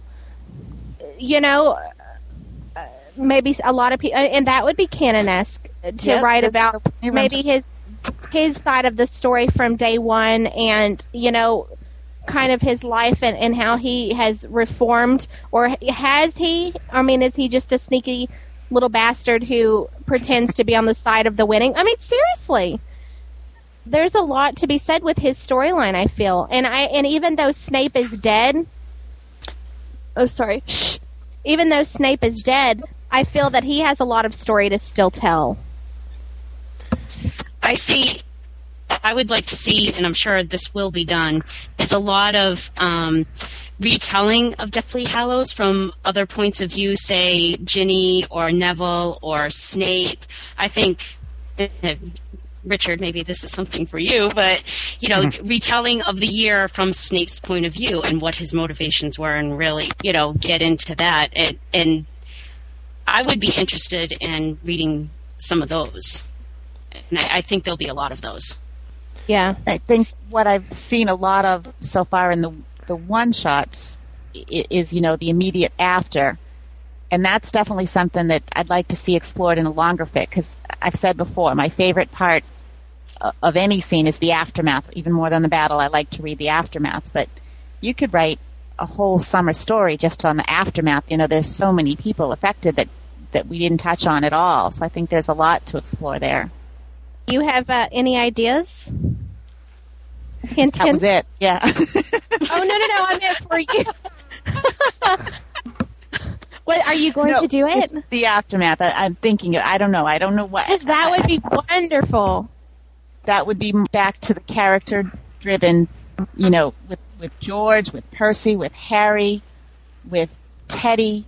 There's because there was so there. much unfinished business. Like we never get to see how um, George react. I mean, we Sure. see yeah. it like did we did we else ever did we see George after Fred dies? I can't recall. Only No. momentarily. briefly. Yeah, just in Yeah, we passing. Okay, was he was he by Fred's body? I remember Molly crying. Yeah, over he had. Fred's He was like over his head, leaning over his his head, Okay. wasn't he? Oh my God! Someone other than Jen crying during a podcast. I don't know what to do. yeah, I mean, well, Teddy seems to be kind of like the like the nexus of of where. Yeah, it was, or- everybody's focusing a lot on Teddy, but I think there's a lot. Like my, my interest lies more with Harry's reaction to Teddy. I think he would be Yeah. very focused on trying to make Teddy's life different than what I don't really care about the next generation stories. Yeah, I don't either. At all. I think there's a lot of people that do. It just doesn't. Yeah, doesn't work. that doesn't do it for me. Well, I me. care yeah. how the next generation impacts the current generation. How is the fact that there's this baby around here without parents impact, you know, Harry and Ginny and you know even um, you know Tonks's mother? Yeah, I'm I'm really interested to see how George copes without having his brother because I, I said this before. I know a lot of people when they read the twins, they see the different characteristics and they see Fred being you know the very you know outgoing twin and George is a little bit more reserved, a little bit more intellectual. And I really don't see that. I see them as almost being you know interchangeable to an extent. So.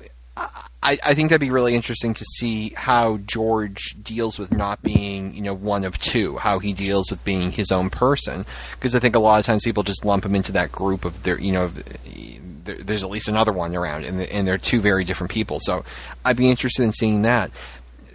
Does anyone think that we will see a great number of fics who?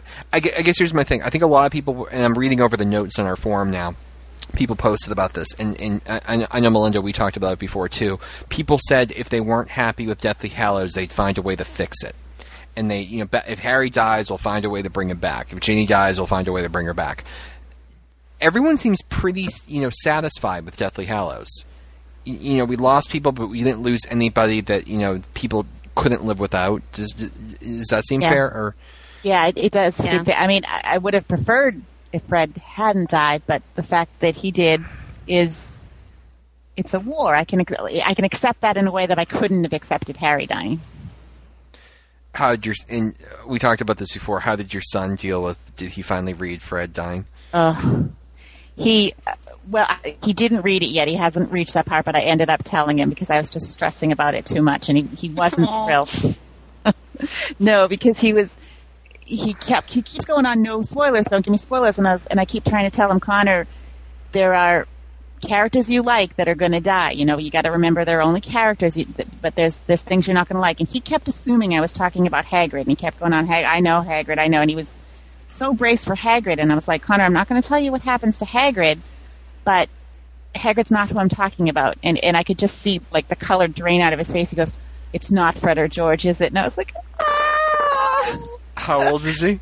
He's ten. Oh, So I was like, I was like, well, if it was, would you want me to tell you? And he says, only if it's Fred or George. And I was like, yeah, it was. And I can just see him cringing. And I was like, so my my good buddy here, Richard, who is who is writing a Fred fic now, has uh, agreed to have George's. Son, I hope it's okay that I say this. Right? Yeah, that's fine. Go ahead. Okay, has agreed. It was Ryan's idea actually, which I loved, and Ryan, and it made Connor feel so much better that George's son Fred is going to have the middle name Connor. So I was very happy with that, and Connor was very pleased with that. Actually, he that perked him right back up again when I told him that. So, it feels so good that I'm helping the kids. That feels good. well, that was. The, I mean, it was hard to read it, but it was it was worse knowing it's like, oh God, how's he going to take this? So that was tough. Yeah, I mean, it seems like you know we we've been talking about this for a while, this concept, and it seems like it worked out a lot better than than I anticipated. I was really afraid that we were going to have a a very very traumatizing loss that would affect you know most of the fandom. You know, mainly one of the big three, or you know, or Neville, or Ginny, or Luna, someone in that in that you know far inner circle. But you really didn't see that, so I think a lot of people were satisfied with where Deathly Hallows left off, and then Well, I think Snape was a pretty big death to a lot of people. It's just I think a lot of people expected it to come, though. Yeah. And Yeah. I think a lot of people. Do, do, do you all get the sense that a lot, like Melinda? I know you wrote about him being a bad guy before, but uh, I I think a lot of people were prepared for him turning out to be good, and I think there was a smaller percentage who were prepared, you know, for him to have been in love with Lily the whole time. But that that and and that really brings me into you know into what I really want to talk about here. We've all been in the fandom for years. Uh, I think I'm, I'm not sure who's been here the longest, but we've all been doing this for a long time. How do you think that impacted reading Deathly Hallows? How how does the fact that we read you know hundreds of fan fictions and write them and are so invested in these characters? Do you think that took away at all from Deathly Hallows? Do you think it real like? I'm curious what everyone thinks about that. Well, I have to say that I didn't expect this to happen, but when I read it, um, having read Melinda's fake right before, I, I noticed that I could not get as immersed into the story as as canon as what it was because it all felt so familiar. Does that and, and I'm not I'm not honestly I'm not trying to be like weird or anything, but it was hard for me to um I kept being pulled out of the story because I kept having to go, well, huh, I I knew that somehow, or Yeah. does that make sense? And so it didn't Yeah, well- feel like this completely new, um, unexpected thing like the others had because I felt in some ways that I'd already read it, a, a parts of it. Does that make yeah, sense? It does. In in the most complimentary way. I remember thinking when I was first in my first read thinking this almost reads like a fanfic and I don't know why and I had that in the back of my head but that's what I was thinking as I was reading it. And Yeah, very again, much I mean so, that yeah. totally complimentary. You know, it just I I guess because of all the fanfics I had read of, you know, seventh year Horcrux hunts and whatnot and they were always, you know, so action packed and they're on the run and they're doing this and they're going here and doing yeah that I didn't expect that from the canon. And Yeah. then when we got that, I was like, oh, ah, Like you almost You know? thought she had like the duty to top everybody, you know, and have the one idea that nobody thought of, and have that be. I don't But know I did- did yeah, that in way, some but ways it felt like she'd stolen from from numerous fanfics that I've read. No, it it was just. I'm sure that she didn't. You know, it would just seemed it seemed like something I'd read before once upon a time. Or See, I had a, a Yeah, different you had that reaction to it. I it seemed like something I wrote before once upon a time. She's there giggling. I was no, right. I, I had a reaction that it was much more polished than anything that I'd, I'd read in fan fiction. And, and when I saw things that, that p- other people, like I know Ash has um, The Year of the One, where she starts out with Polyjuiced Harry. I think she has three of them. But I remember, like, go Ash as I was reading it. So I was kind of excited for, for Yeah. similarities that I s- saw. Did anybody God, think like, oh my this? God, but but the fan fiction, the the book in general, I I just thought had a much more polished feel to it. Yeah. I kept imagining, and I don't. Maybe it was just because the movie had come out two weeks before, but I kept like trying to imagine seeing this book on film, and I kept thinking, "Wow, like half the movie we're not actually going to see our characters because they're polyjuiced all the time." Yeah. Evidently, nobody.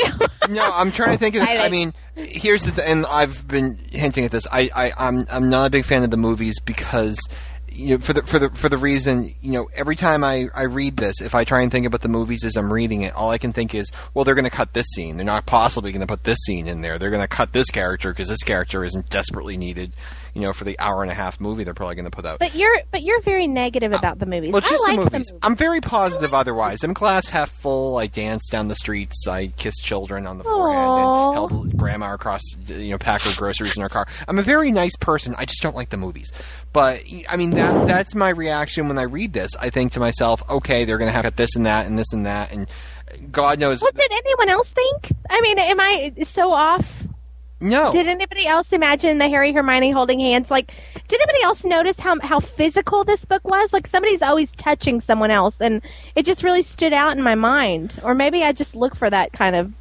Well, well, I th- well, I think you definitely look for that, but I think it's it, it, it's, it's a re- it's a fair, fair criticism. I mean, I think they're going to have to in the movie. You know, they're going to be wearing you know, like capes and, and you know hoods all the time because they're paying these guys millions of dollars. They're going to use them in every scene they can. Yeah, yeah. Um, but Well, like especially that scene between Ron and Harry, where where Harry has to tell Ron, you know, I haven't liked, you know, she's like a sister. Like, I can't wait to see that scene. I Jen, I know what you're saying. I did have, as I was reading it, I had in the back of my head, like, how the heck are they going to do this in the movie? Or, it, I did, I have to admit. And there are things I am looking forward to seeing, but with the expectation most of them will probably be cut. I I can't I can't I can't say that I feel as negatively because although there's a lot cut in this last movie, I felt that they tried hardest, and all the scenes that I cared about were actually there. What Yeah, was I really liked this last movie. I did. I didn't. Um, I didn't really even think of the movie as I was reading the book, but I don't. I don't think I get quite as upset about the movies as as Ryan or some of the others. Yeah, I, I'm like I sitting know. here like going bad movies, bad, bad. Oh, I, I don't look at them as really the canon. It's almost as if I'm reading a fan fiction Yeah. again based on the movie, which is like you know, some of the fun stuff. It's fun to see, but it's not the same thing. It's just somebody's depiction of it. Yeah. I know I kept see- thinking, wow, Michael Gambon actually had it right. What? Did anybody else? Jen, I never want to hear you say that again. It's true. I agree Okay, with her. I'll be quiet. What did Richard? Please go. I'm sorry for interrupting. It's no, it's no problem. Well, I don't, I don't want to harp on Gambon, but I, I would- Oh, Richard, go for it, please. well, I've already said it pretty harshly that I mean, if something happened to him, like in a plane crash, I mean, hey, I mean that it, stuff happens. Okay, no, we can't go that far. We can't go that far. I can't go that far. But God, well, ho- hopefully nothing happens. I just hope he loses the desire to. Potterfic Weekly just movies. threatened to assassinate Michael Gambon. Okay, I see that on my list. No, no, no, no, no, no, no, cut he's that the out. wrong actor for the role, but he's just an actor. Let's I'm not- sure he's a But- very nice man, and he, he donates Well, to the Boy he's- Scouts. To me, he's Deathly Hallows Dumbledore, so I don't know if I have an issue with him anymore. I really feel that way. Like maybe he knew all along. what his. I know he never read anything, but maybe Jo told him. You know, you're really bad. I don't think You- that happened, Jen. You really karate kick people. I mean, well, th- I mean, here's the thing. I think for the we're, we're we're used to Richard Harris, Grandpa Dumbledore. You know, he sits you on his knee and he gives you you know lemon drops, and he's a nice guy. And then in the in the last movie, you're left to wonder: was he an ass the whole time? With Michael Gambon, you know he was an ass the whole time. You don't need to be talked into it. So can can I tell y'all my one disappointment with the book that ha- we don't find Just out? just one. Yes, that it just popped into my head Okay. that we don't find out if Harry gets his name on a chocolate frog card. Yes, he, He does. Yes, he does. She does? said that Did I in the miss chat. it? She says in the chat, and Ron says it was the, the, the best moment of his life, or so. Whatever Dumbledore said about it, i- Ron has that same quote. Oh, was that It, it happened in the book. No, it was uh, No. Jo oh, tells I was after- like, I missed it. What? No, was that after? Was that actually Ron getting his, or was that Harry? In the chat, ha- Harry and Ron, they all, I'm assuming all three of them get their chocolate frog cards, and Ron's quote about it was, It was the remember brass one. Dumbledore said something about that was his most, his, his favorite, not his favorite, his, I can't remember exactly what the quote was. moment or Proudest whatever. moment, or oh, whatever. well, that's Ron so says the good. same thing. Yeah. And the Chudley Cannons never win ever. I loved that about the first Yeah. book. I really did. After the end, rest in peace. You know, just one last uh, note on uh, Gambon. Has considering he, he doesn't read the books, has anyone told him he dies in the next one? I was wondering that, and I, I said this in the last podcast. My, my reading the, the the the sixth book, you know, I, I come to the scene where Gambon goes. You know, I'm sorry, I have to say Gambon, I can't say Dumbledore. When Gambon goes flying over the the astronomy tower, and I closed the book, and I kind of breathed a little bit, and I said, "Okay, good news. At least he won't be in the last movie." Dumbledore, and, and unfortunately, Dumbledore is in every scene of the movie, so I'm sure Gambon will be Yeah. back. I mean, Yeah, I just wonder. I really wonder if if knowing what happens in Deathly Hallows now will influence the sixth movie and what's written in it. I mean, I mean, even more so Well, than the, others were. Play's already written, so I don't know Really? how much And it it's can. by Um, that terrible guy that did Goblet. yes, it's Ugh, that. Actually, I'm um, so scared. one of the things um, that I had a discussion with briefly in our interviews uh, for the Order of the Phoenix premiere over at spell-cast.com, shameless plug, um, we kind of uh, got David Heyman to kind of allude to the fact that um, things, uh, the script hasn't been finished. It has, they haven't wrapped up the script mainly because they wanted to see Deathly Hallows come out first and make Really? modifications to it be based off that. Yes. Yes, That's yes. actually a So- good thing. Yeah, That's- that that's is a good. good thing. So we, I was ex- very excited to hear that. So yeah, uh, I'm guessing by now it's done if they were waiting for Deathly Hallows to come out. But uh, at So the maybe time, they'll put Ginny in the movie this time. perhaps That'd be great. That so. would might be nice. well, Ginny wasn't really in the last book, was she? Not really. Not a lot. Not Not a lot, but probably more than her two one-liners on the screen. Something happened to the fat lady. Her role has, has definitely been, even if she wasn't Diminished. right in the, the middle of it all. Yeah, but her role is, if they haven't finished the script, what happens in the sixth book is more important to to, to keep in there and keep it right. Yeah, because now I we know, know. we know some of the scenes were were very important. Um, they, they even paid off Spew a little bit. I mean, like everything kind of had. Like, okay, let me ask you a question. When when they were doing Spew all during book five, you know, I, I got the sense it was laying the seeds for some very, you know, earth shattering, you know, moment in the last, you know, book where you know all hope is lost and suddenly the elves, the house elves with a big Hermione banner charge over the hill and save the day. It was basically to set up Ron and Hermione kissing. Yeah. Yeah. That well, was the- she she has even admitted that she let Hermione get very carried away with Spew. It just kind of happened, and then she she she if when she's asked if there's things that should have been edited out of Order of the Phoenix, Spew is always what she goes back to. Yeah.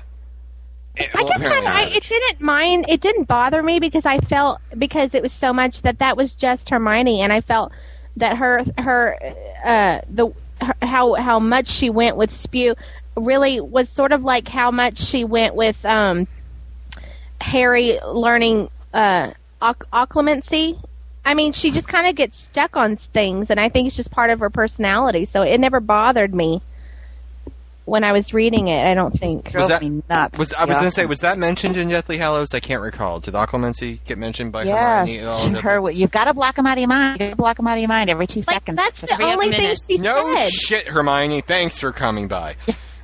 Well, yeah, that was. Oh, Well, uh, she's you were being always sarcastic. I was like, about- what? pushing her her what you should do, but but she doesn't really come up with all that many suggestions on how to do it.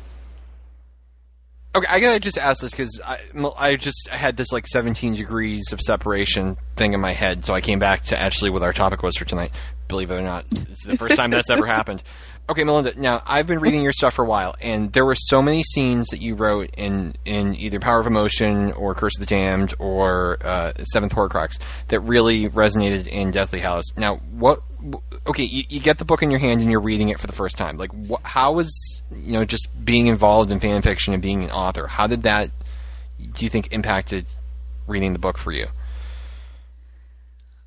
I don't know if it actually it, it was getting the book was just different than it was so exciting. It was this is the real thing, you know, this is the real thing. But then when a few things started as like at first it was like, "Oh, I did that. Oh, I did," you know, you get excited.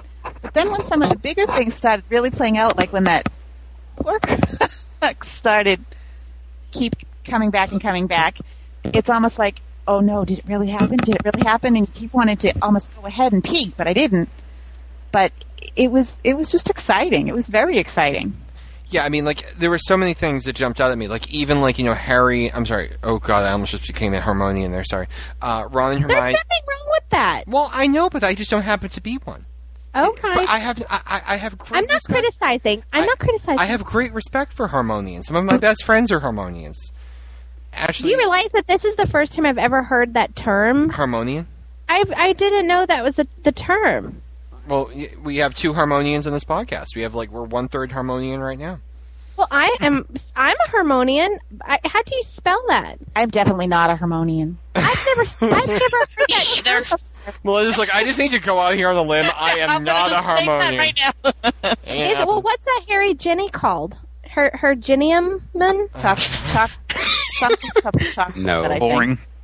I'm just all of oh, That's Mister. What? I'm just E. Can I I'm all of the above. I just did. I've never heard that, oh, that term before. Okay, sorry. I just want to say one thing, and I will not bring it up anymore. Um, I think, personally, I feel that the one big Happy Weasley family thing is incredibly boring. Uh, I mean, I know he never had a family, and he gets a big one. A bit, I mean, of course, but I mean, that was just that's too pretty of a package for me, in my opinion. That's exactly So exactly. you hated the epilogue too? The epilogue of Doom, I think, as somebody else said tonight. Yes, the Where did epilogue Epilogue of of Who Doom. came up with Epilogue of Doom? I just have It's to ask. It's fabulous. Who came up with that? I Richard's said my new best friend. earlier today. I, I don't know who came up with it. Okay. I just said it. Well, well, it's sticking. So, congratulations. Okay, Harmonian. what the hell was I talking about? I was talking about Harmonians. I was talking about Harry and Hermione and. No, I mean, the one thing that was jumping out at me was. Um, no, I said that as a goof. That's why I said that. You know, like, you have a part in, in um, Power of Emotion that has, you know, Ron and Hermione essentially kissing for the first time based on Ron saying something very. I think it's. Doesn't he read Hogwarts of History or Yeah. something like Yeah. I mean, Yeah. Yeah, yeah. I mean, you've had very similar moments to that, and, and you got dialogue right. You got see. I mean, I guess this is the question I just want to kind of move the conversation towards. How has re- reading, you know, dozens and dozens and dozens of fics affected? You know, when when you actually get the real thing, like because I've heard so many people say, "Oh, it seemed like fan fiction," and I can't tell. Does that mean that we think she writes like us, or do we write like her, or is I it don't just? think. It, I mean, she's just another person. She's not like this god of. I mean, there. I would say there are definitely some fan fiction writers who write just as well as she does, if not better. I mean, but we have to give her the credit because she's the one that came up with the idea that we all get to play around in. Well, I think But I- the fact that fanfic writers got stuff too is because she laid it all out pretty well for us to, Right. to see where she was going. I mean, It's, it's, it's, and then she allows us to do it. There's plenty of authors that don't let let anyone, you know, write in hmm. their own little world. So she lets us. So yeah, some of us are going to stumble onto things here and there that, that are the way it was going to go. But See, it was She says so humbly. If it were me, I'd probably have the biggest head in the world. I can't believe she's on the ground right now. And it's it's just so especially funny, Melinda, because yours was the one that that was supposed to be the Deathly Hallows book, and do you know what I mean? Like now I see it, and it's so it's so much more funny to me now that because there are so sim. It's ridiculous. It's cool. Don't you wonder, Melinda? it's Awesome. cool. You should get money. Uh, Melinda, don't you just wonder if, like, now that all the buzz is over and everything, if if she'll like say, you know, I wonder what this, you know, seventh Horcrux was all about, and reads your fic. Like, And do you have the like lawyer's call? dreams about it? I, Dear Melinda, very sorry. Off to spend my billions. Love Jo. I'll send you some wet naps so that you can try. Uh, oh. It's just too funny. Well, here's, yeah. I, oh, I'm sorry. Go ahead, Melinda. No, I was gonna say if she ever did read it, that I think that would be the coolest thing ever. Especially if she That paid you be- money. I don't think she's gonna write Melinda a check as much as we want her to. No, no. I know. I would desperately want it. The money. The- I will just keep wishing for it for you. How's that? Oh my god, I'd rather just have a letter from her. The difference between Melinda and Jen. All right. Okay, Melinda's like, I just want to shake her hand. Jen's like, J E N N I F E I R. need one more zero, please. Yeah. Okay. Oh my god. I'll write her a letter on your behalf, and I will recommend um, the story, and I will be like, you need to read this fic, and perhaps have a lawyer try as well. The, the U.S. The U.S. Secret Service shows up at Melinda's house. Ma'am, can you come with us, please? And she's like, Jen. I'll be like, love Jen. so if that happens, you'll know it was me. And then you can write me a check for half, okay? All right. So far, we've threatened to assassinate Gambon and extort Jo Rowling, who we all love very much, and we've been doing this for like what an hour and five minutes. We're all going to jail. So I really think there's going to be a huge lot of um, Marauder fics. Like I'm so excited about the Marauders coming to life again. Now, why do you Oh, think I that? would love that, Jen. I love Marauder fics when they're They're done. Have you read though. Shoebox? Not Oh, no. yet, because I I shy I- away from the slash thing. It's not very slashy. As far as slash goes, if you read the first chapter, you'll understand what I mean by not very slashy at all. Is it more like at the end kind of ish? It's more you in really plot- don't know, well, but It's, It's a not little bit more as than after the end. Yeah, it's a little bit more than after the end, but it is not like smut by any means. well, if we read it for the podcast, I will read it. Okay. Yeah, All we're- right. we'll be Well, I reading know on the that podcast, if yeah. you even just try the fake, like the slash doesn't even come into like the twentieth chapter or something. Like so Okay. there is no slash at the beginning. Because I read it when I wasn't a slash fan and I didn't know that it was slash. And then it got it, it and it was the first fake that it didn't bother me that it was slash by the time it was slash. Does that make Okay. okay? Well, Yeah, anyway, it does. It makes sense. I just have to stop and tell a side story really fast. Jen sent me an email one day, and I why is ha- this always my bad thing? and I have it I'm saved somewhere. so And it said, "Ryan, I have found the perfect fics." Oh no! this, this uh, is no, awful, uh, you know, guys. no, hold on, guys. I need to actually redo this letter because this is just No. this is so beautiful. Uh, hang I on. apologize. Let me see if I can find this here. Um, hang on. Well, at least y'all Don't get you to just see wonder my. where he saves all this stuff? I know. Well, I this can is see, kind you of know, Ryan with a tickler file over there going, "Okay, Jen, Jen, Jen." well. This is this is a good. I, this is a good sample of the type of reviews that I write when I'm so extremely enthused about a story that I haven't finished. All right. First, guys, give me one second because I have to find. I have the before, and now I just need to find. Oh, I don't know if I have the after. Okay. I recomm- I was recommended a story today. I started reading it this morning. I feel as if I've been moved to tears by the sheer beauty and thickness and profoundness of it. It's amazing. It's very character based. The plot is one that jumps around from scene to scene, but when I finish a scene, almost every single scene, I feel as though I've learned a moment and that there is an end. Perhaps there was more to it as I read. I'm filled with absolute anxiety, and yet I have such a calmness. All of the characters are in such pain, and yet they are strong. And at the same time, I never really, it never really describes feelings, but they come across so strongly by actions. Truly, Ryan, I have never read anything like this before. And I can honestly say I would never recommend this story to someone who isn't intellectually mature enough to understand it. it's told in Draco Malfoy's point of view, sort of. And it starts with him making the decision, whilst still in school, to become a spy for the light. And no one is Do told, you have to use this tone of voice? and it is kept secret, and somehow Harry understands. to me, this is a story. To me, the story is not something I would ever consider to be derived completely from canon. Derives is in parentheses, but it is much a story on its own as any I've ever come across. I think the only story I've ever read you know, that had this type of impact was Shoebox. You read a scene and then stop and think, and for every moment to try and sort out your feelings because you can't quite put a name to what you're feeling. Oh my god. Blah blah blah blah blah. I'm skipping a few paragraphs, and here's the kicker: I'm only on chapter four. I've been reading all day, and I'm only on chapter four, and I'm already blown away by it, and yet you can't tell what's happening or where what's going to happen. the characters are still feeling out who they are, and I'm curious what you would think of a fic like this. I realize you're bombarded with many things, but this story has already told me that it's something special. I've been truly touched, and I can't tell you why.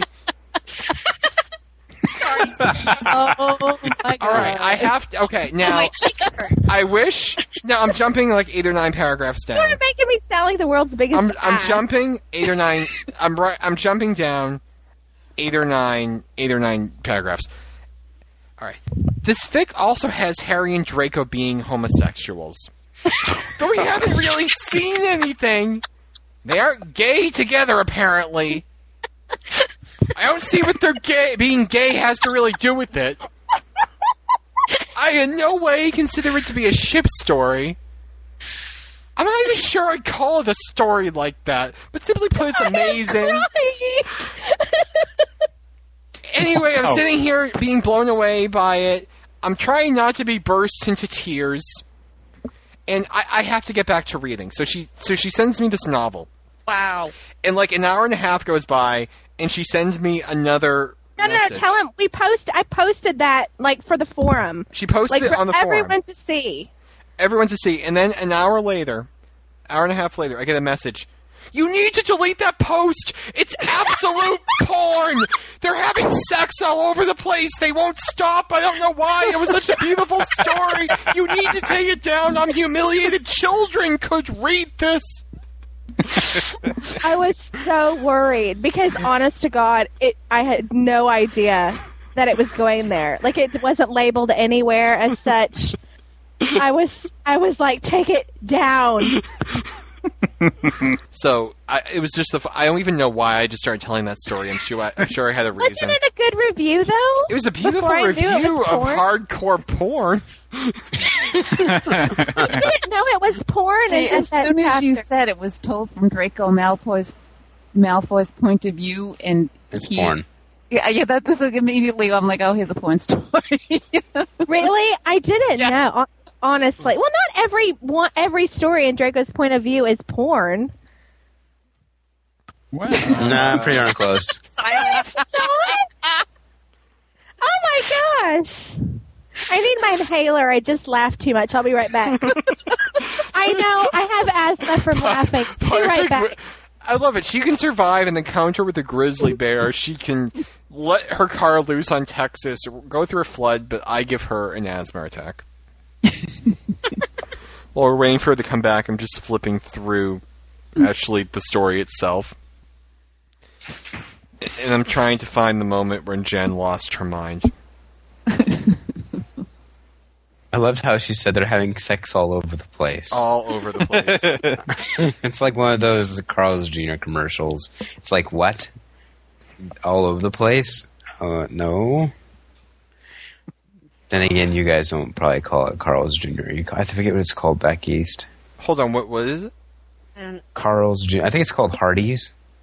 Uh, we have some of those here. Oh, down Yeah, we- south, yeah, not up here. Yeah. Okay, Melinda, I have a question for you, and, and you too, Tina. Okay, Melinda, you're you're down by the Cape, right? Yep. Okay, uh, I'm from the North Shore, and you're from Manchester, right, Tina? Yes. All right, what is a grinder?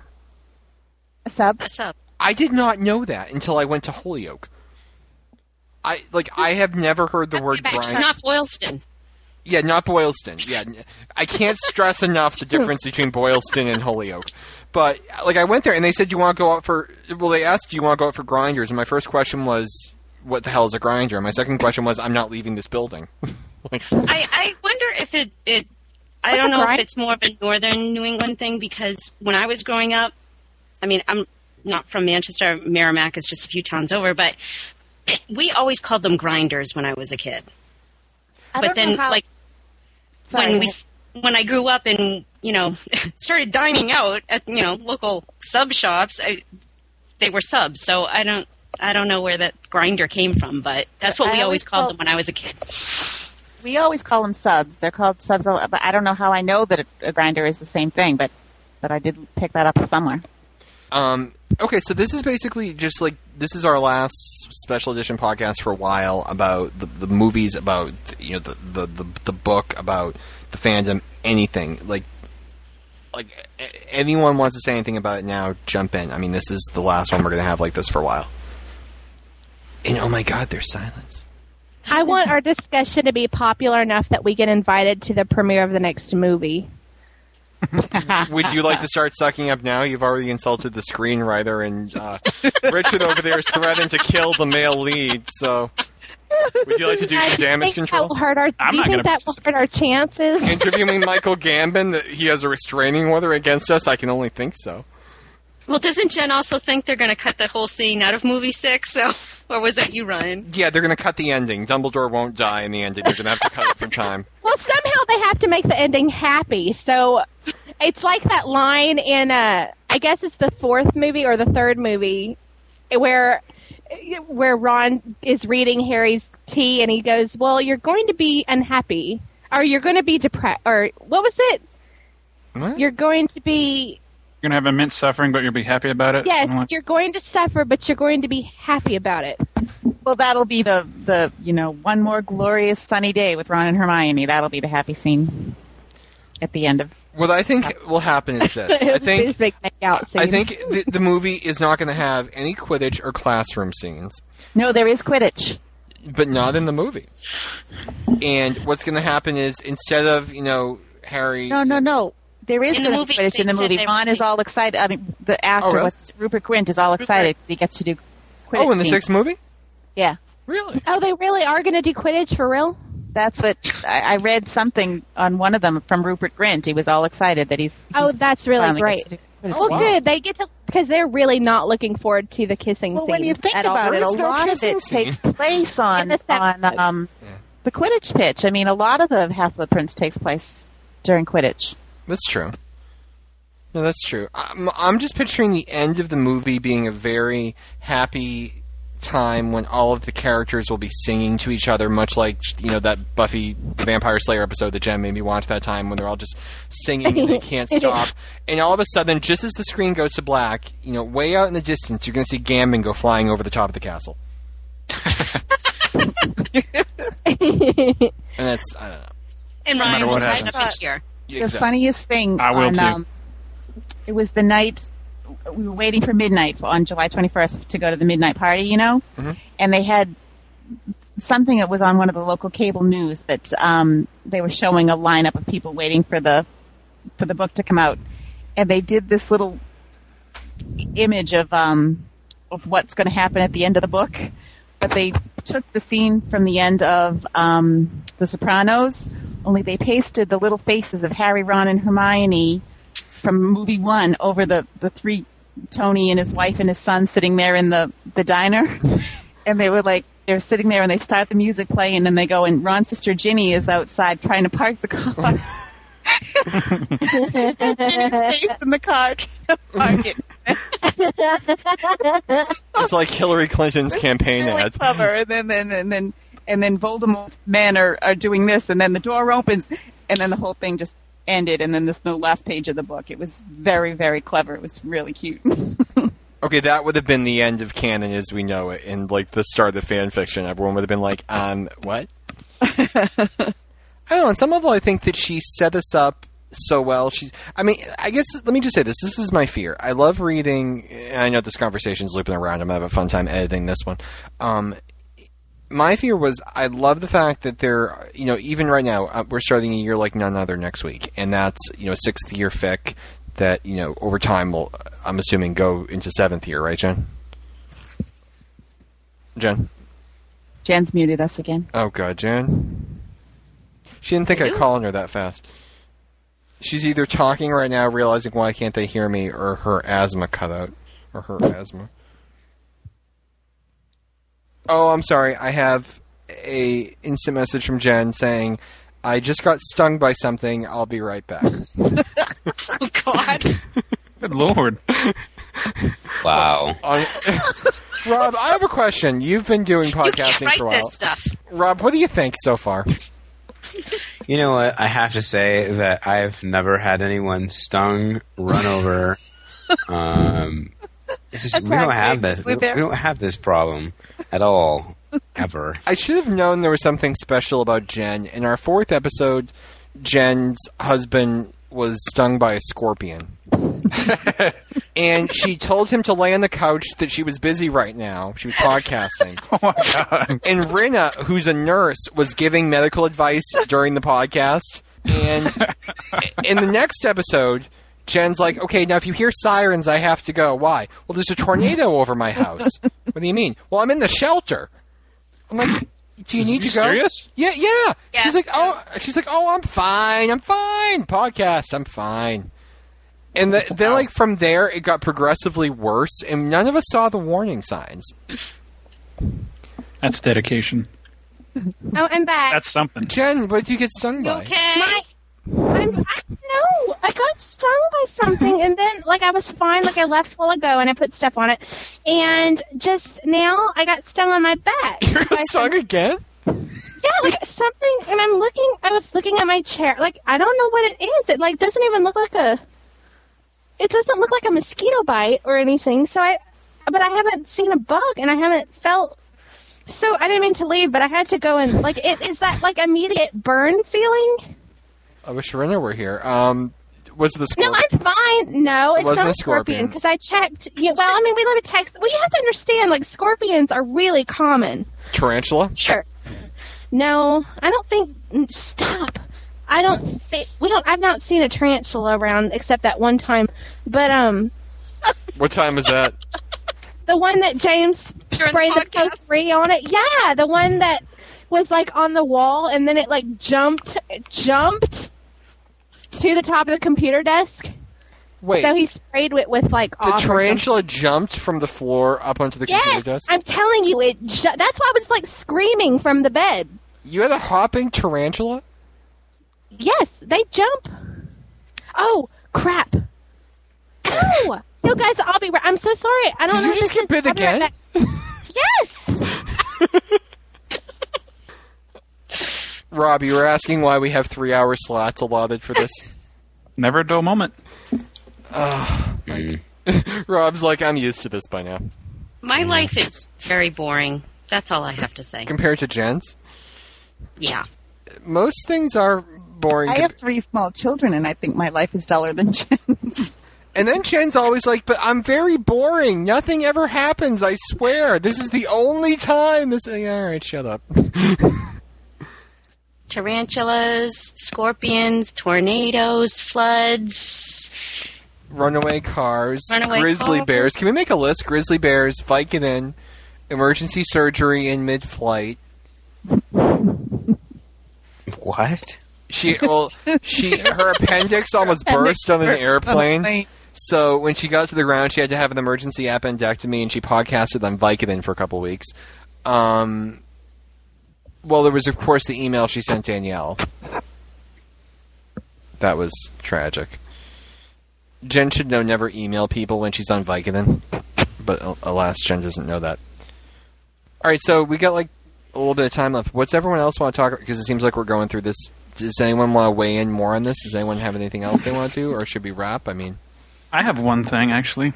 Okay. I think we might have hit on it already though. go for it. Uh, the first time I went through DH, I had a serious, you know, I was like, this is totally fan fiction to me. And now, you know, I've read almost constantly since I, you know, I know she likes hear. Oh, I don't know how. Well, anyway, let me get to the point. Uh, I've been reading it for a while. We're about to and I read compliment Melinda again, right? Yeah, I was going to, because that was the first one I read. I started it. I think it was on like chapter twenty nineteen or something for the Seventh Horcrux, and I haven't read it since the end. But when I was going through the first time, I was like, you know, I've read this before. This is fan fiction completely. But I went through the second time, and it was, I don't know, easier for me to accept as you know being at the end and being actual canon for me. So I don't know if anybody else had that problem. I think I felt very badly for Melinda reading this, and I'm just going to keep bringing this around to Melinda because when I when I, when I read fan fiction, you know, I'm always like, oh, that couldn't possibly happen, and this couldn't possibly happen, and this would never happen in canon. Blah blah blah. And blah, then blah. it did. Well, no, then I'm reading the canon, and I'm like, well, that could never happen in canon. Well, that could, as I'm reading the freaking book, like, I'm like, well, that would never happen. Like, it, I don't know. I wonder if maybe I. Just,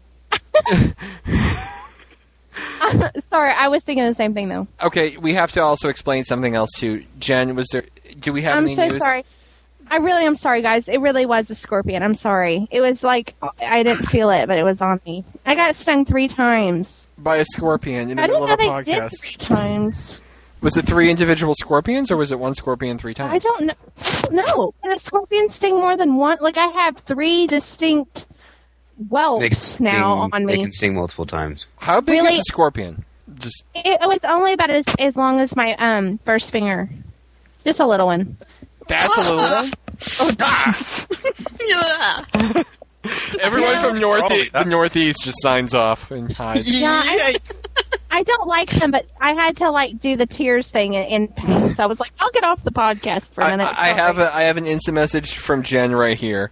Um, Oh, I'm I'm I'm so sc- I'm so sorry.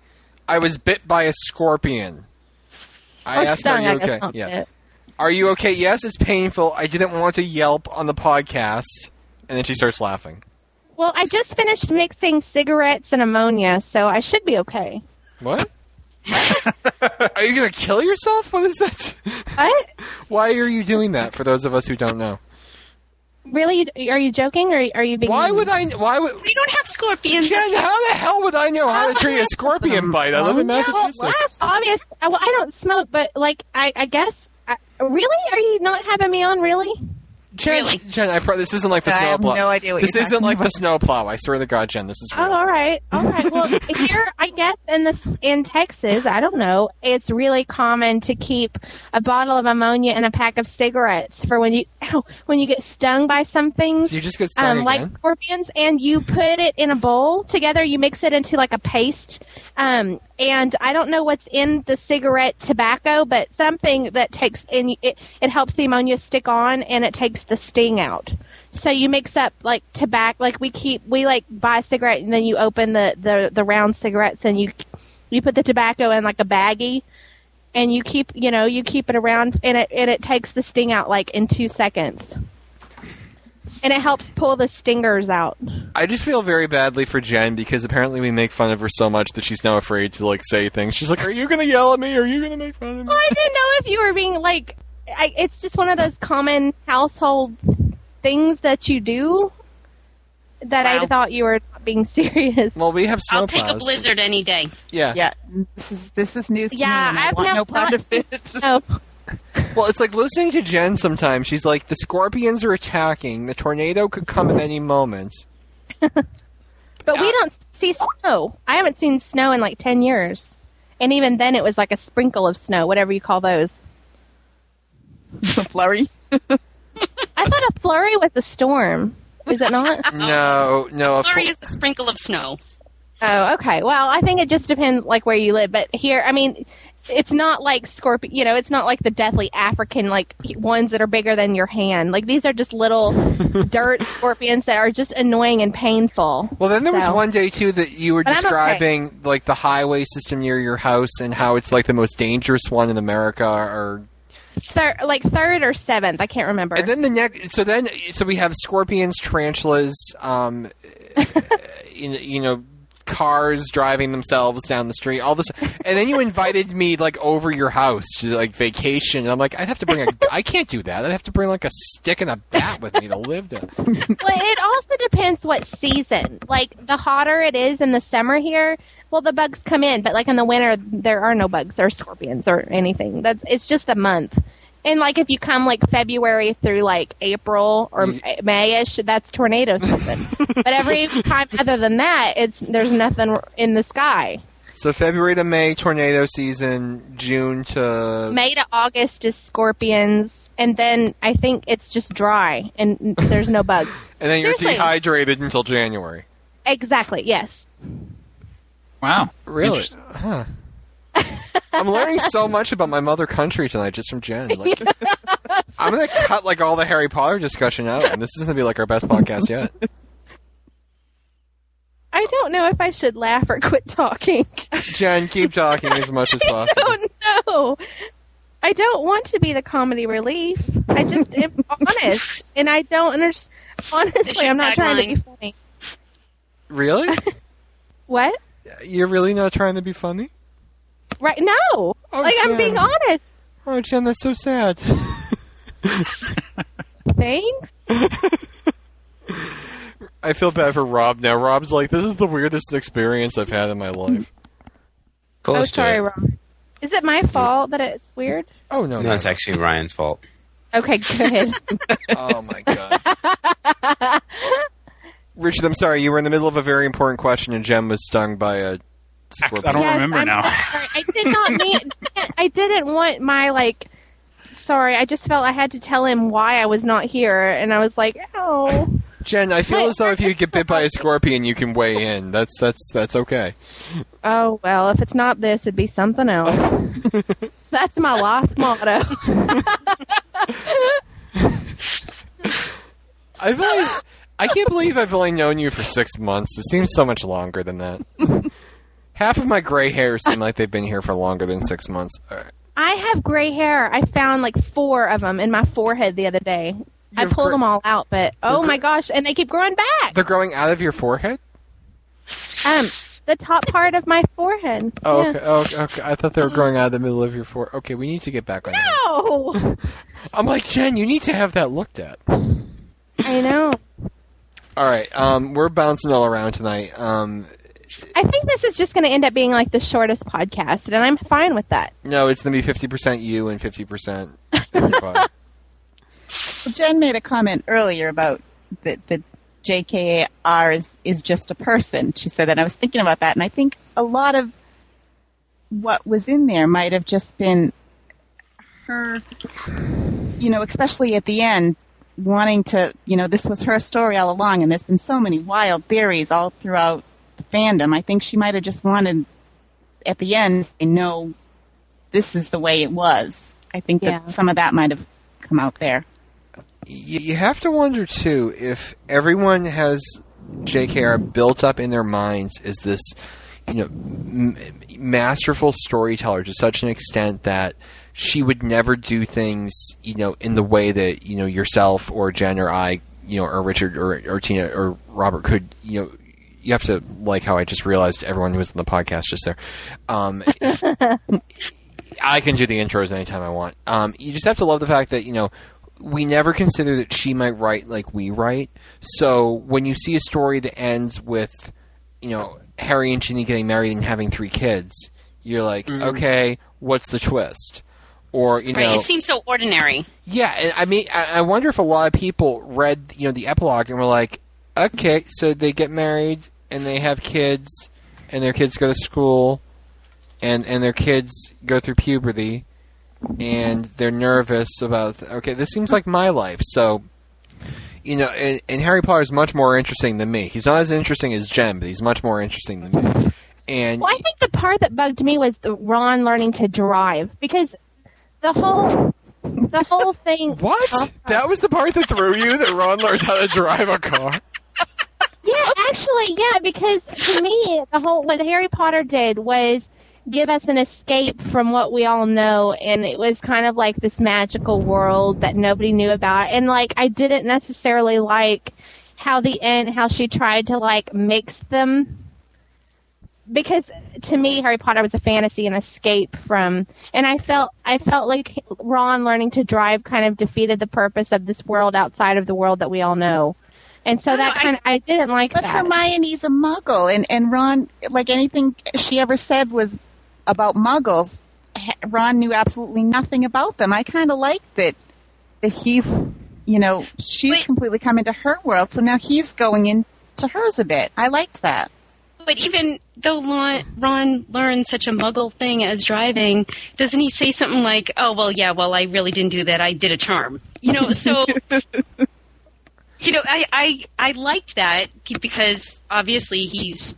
It's to me, I took it as well. He's doing it for Hermione. He's learning to drive a Muggle car, but you know, he's really, you know, like he did through seven years of school or six years of school. You know, he's just going to do enough to get by, and then he's going to, you know, do the rest with magic. I And have that it. was a, a throwback also to his dad, who charmed the car he got to fly. You know, I've got it. tinkering Right. with the cars is kind of fun. I've got the end of the seventh movie. Harry hugs little Albus Severus, whatever the hell his name is, goodbye, and gets on the train, and and they all walk outside, and they climb into Ron's car, and you know you have Hedwig's theme in the oh background, my and God. and Ron drives directly into a telephone pole, The end. and that's it. I'd be like, "Screw you, Jo." yeah, I would have lost it if that had been. The, I would have like dropped off the planet at that point. Why are you yelling at Jo for that? I, if that had been, if that had been the Oh, they're end. talking about the movie. The They're movie, talking Jen. about the movie, Jen. oh, You're like Well, Jake it on the forum that going way off at Jo for you know Cho Yeah, Chang. Let's the- no more going off on Jo. Let's let's let's not. Do this is. It's going to end as a sing along to the Wicked Witch is dead. Like seriously, and they're going to go down the red, the yellow brick road and and somehow make it really happy. Well, the end of the book actually is. It's all of the portraits clapping for Harry and.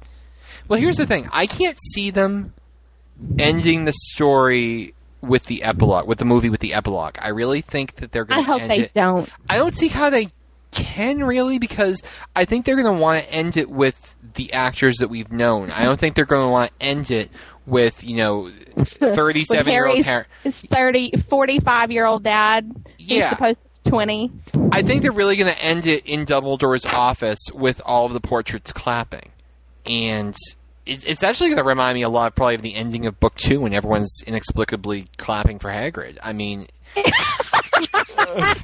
he's back! Yay! For twenty minutes, no one knows why, but it's like, I think that would be a really good ending. Like that would be awesome, and they could show like Dumbledore's portrait They could clapping do and something like him even with the chopping. with the newspapers like they did at the end of this last one. You know, Harry Potter marries Ginny Weasley. You know, they they, they could still end yeah, it. Yeah. like that montage Yeah. they did in, Yeah. in the, this new movie.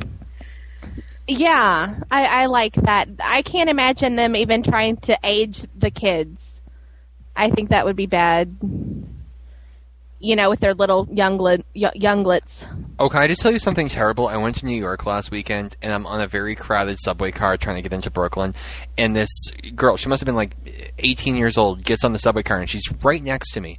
And literally, she has the bushiest hair I've ever seen in my life, and it was very human, like like like enormous hair. It's like like I can't breathe. Her hair's in my face, like where everyone's crowded together. And I came so close to telling her, "You are what Hermione should look like in the movies," but I was afraid she would assault me, so I didn't say. it. Oh, I like Emma.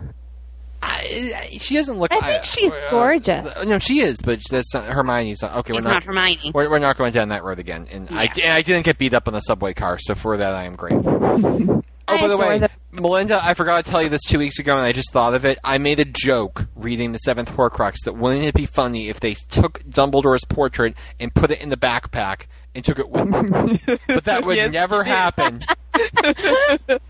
Yes, Ryan. there were a couple I things wanna- guys said that would never happen. That you guess what? They Yeah, did yeah, happen. Yeah, yeah, yeah, yeah, yeah, yeah, I wonder if Ron and Hermione could fit in the backpack and escape for a while. I loved Ron- that little bag of Hermione's. I thought that was the coolest little invention. I have a question, Jen. one. Jen, are you insinuating that Ron and Hermione, you know, had some quiet time in Hermione's purse? I'm just saying it would be possible and somewhat kinky. All right, I That's need all to. I'm saying. going to bring our podcast full circle. Fan fiction will be fine as long as Jen is available to provide plot bunnies. Yeah, but I think it's only going to be the restricted sections. That All I swear, Wow. I don't just read smut. This is this podcast has given me like the worst kind of opinion. Like people are going to go, "Oh, there's Jen," and like give me the waggly eyebrows, like they know something. Jen- I'm going to be like, Jen, they- left. Jen. They already knew. They already knew. Oh. But I, I just have to say something. Like even like like, and I'm you know for those of you who haven't joined the Potterfic Weekly Forum, you know, join the Potterfic Weekly Forum because we we all have common rooms, and in the Hufflepuff common room, we're kind of doing a. We're, we're kind of writing, you know, post Deathly Hallows through a series of letters back and forth between all of the characters. And Oh, God. and it's possible we we've insinuated that something happened when Ron when Ron and Hermione went down to the Chamber of Secrets as well. You know, it shouldn't have taken them that long to get you know the battle. Like on their Yeah, way I in the middle that, of was that you? Like in the middle of the battle, Yeah, they're going to stop. that was you. that was me, right? like I, I don't know. Is it? Here's a good question because you know I I, I think the, the the conversation was a lot more. Um, you know, there was a lot of um, agreement in the conversation where I thought there'd be disagreement. But who thinks we're all going to turn into Jen in five years? Oh God, I hope Are y'all not. raising your hands? Or, or- In what way? that we're all, oh by the way guys i just have to um i just have to chime in here um melinda won the Wizengamot early voting based on the fact that she accidentally voted for herself no, Excellent. I didn't really win it. and It wasn't by one vote. Please don't say that, Ryan. It was supposed to be Bettina. well here's the funny thing we have uh, jules with two votes lilith with two votes melinda with three votes and tina with one vote so basically you're telling me everyone voted evenly 25% it wasn't me. No. I'm like looking at this, like, like that just astounds me. Like, Where are these votes? Well, we are Hufflepuffs. we're gonna have to flip a coin. Okay, I'm just very amused by the fact that the Hufflepuffs are equally deadlocked because they love each other so much they can't make a command decision. Did you see the the Gryffindors? Where are though? these votes? No, it's every common room has one. Mac is supposed to come up with one for you. No, why? What happened with the Gryffindors? Like we all unanimously uh, unanimously selected the same two people. Oh, really? So I mean, there's there's no even not even a need for a vote. wow. That's yeah, awesome. Yeah, we we're all singing "Kumbaya" over here in the Hufflepuff common room, and I think we're I think it's gonna go to Are we Melinda. supposed to vote for something? Okay, well, you would have been helpful an hour ago. yeah, um, yeah, we, we were having a vote to do like I we we're doing like the Wizengamot, and every house gets mm-hmm. two people, and they vote for what fics we cover next and stuff. And we had the vote, and Melinda accidentally voted for herself, and she accidentally won. Oh, closed. No, it's not, we're gonna have to reopen it again because I actually said you have to get fifty percent of the vote. So I'm not sure how we're gonna do that one, but I'm gonna uh, vote for myself. really go for it because everyone else is voting for. Okay, sorry to get us off track there. Um, yeah, like, like here's a question. Like, I, I, I get the sense that a lot of, from what we're saying here, a lot of the discussion and a lot of the future effects are going to turn towards, uh, y- you know, basically filling in the. Jo left us so much room to play with, like the missing 19 years, the, you know, especially the hereafter post epilogue. There's a lot of room for. So it sounds like people can we A agree? lot of room with Harry becoming an auror too. I think. Yeah, I mean, let me ask you this: Would y- do you expect like yes or no, everyone. Like we'll we'll go down the list. Would you expect to see a lot less, you know, fifth year fics, sixth year fics, seventh year fics? Do you see that where people are just basically going to build off the canon and not go into AU territory as much? Can I try real Yeah. quick? Yeah. I just I just think that if people I think I honestly think that there is going to be a 50-50 just like Melinda said. Well, I don't know if you meant exactly 50-50, but there are going to be two categories. And I think there are going to be the people who fill in the blanks from here from book 5 on to the end. And I think there are going to be people who go on AU and I think the ones who do AU are going to be um, they're going to probably start before 5 or after 5 because I think it takes one through three or one through four to establish the characters. And I think the really good AU fics are the ones that establish kind of who's going on and then go off. And they may like just not do the Horcrux storyline and change it there. Or, but I think there's going to be a big, um, a really big burst of, of fan fiction in that category where they're just going to change like it's going to be a whole different story but starting at the fifth i can't i can't see anybody doing very many first through third year fics i think there's going to be a lot of before the Yeah. first year but not necessarily one through three or one through four years Yeah, I guess that's my question. Do people write I think- stories within Hogwarts based on the fact that we didn't know how it was going to end and they wanted to close it, or do people write stories in those years because they thought it was a fertile ground to do their own thing? I guess that's just what I'm trying to get a sense of. Sorry, Melinda, go ahead. I was going to say I, I think that there's going to be a lot of um, Snape fics of what happened with Snape and Lily. I think a lot of people will explore that. that makes jen so happy No kidding. No, no. Do we think people are going to go in Jen's direction and try and get the strangest romances out that's of? not true i, I like can't- all four i like the canon ones too I know. Yeah, see, I think that when when she started writing this, I think she had it in her mind that it was going to be Ron, Hermione, Harry, Ginny, and and she wrote her way through. And I, I think, and I know this is how I feel if it, if I had been lucky enough to start start it, you know, from the beginning, mm-hmm. that it, it would frustrate her. The, the, all the other ships out there and all the, the pairings that that's where the epilogue came from was her saying no this is how it how it's going to be and she made it that far in the future to say this is how it's going to be I was actually curious.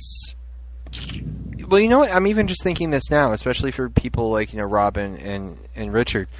You you have you know year seven end, and then you jump ahead to year like what is it like year 26, and you know that Harry ends up with Ginny and, and Ron ends up with Hermione. There's even room in there to have you know for some reason Harry go with Hermione for a couple of years and have that end and have it all work out in the end. I mean, I guess what I'm saying is she really surprised me. I mean, I was expecting, you know, like like she, when she came out and said that people are going to hate this book, I was expecting like rioting in the streets, you know, the fandom up in arms trying to, you know, put things back together again. She left a lot for everybody. Like no matter where you come from, there's something in this book that you can really like, or there's there there's she left so many threads open that you can really whether you're a Harry Hermione shipper, whether you're canon or whether you're into Marauders, it just seemed like she left so much for everybody behind. That I don't know. Maybe it'll be a lot. Maybe we won't even know this. You know, the passing in you know in the fan fiction fandom, and maybe it will just be I don't know. The way I see, I mean, there's two ways to look at it from being, you know, an author's perspective and a reader's perspective. Like me, I love to read AU stuff. Like I still read, you know, post uh, Order of the Phoenix, post Half-Blood Prince, and all that. But when me personally, when I'm writing, I don't, I don't like to write against canon. I know that's kind of backwards, but I mean, I don't know how many other authors feel that way. But if if they if there's any kind of similar opinion, then there's going to be obviously a, some kind of down downward turn as to how many of those we get still. So, um, I don't know. I'm hoping that there's still a good portion of AUs coming up, but you know, let's see what happens.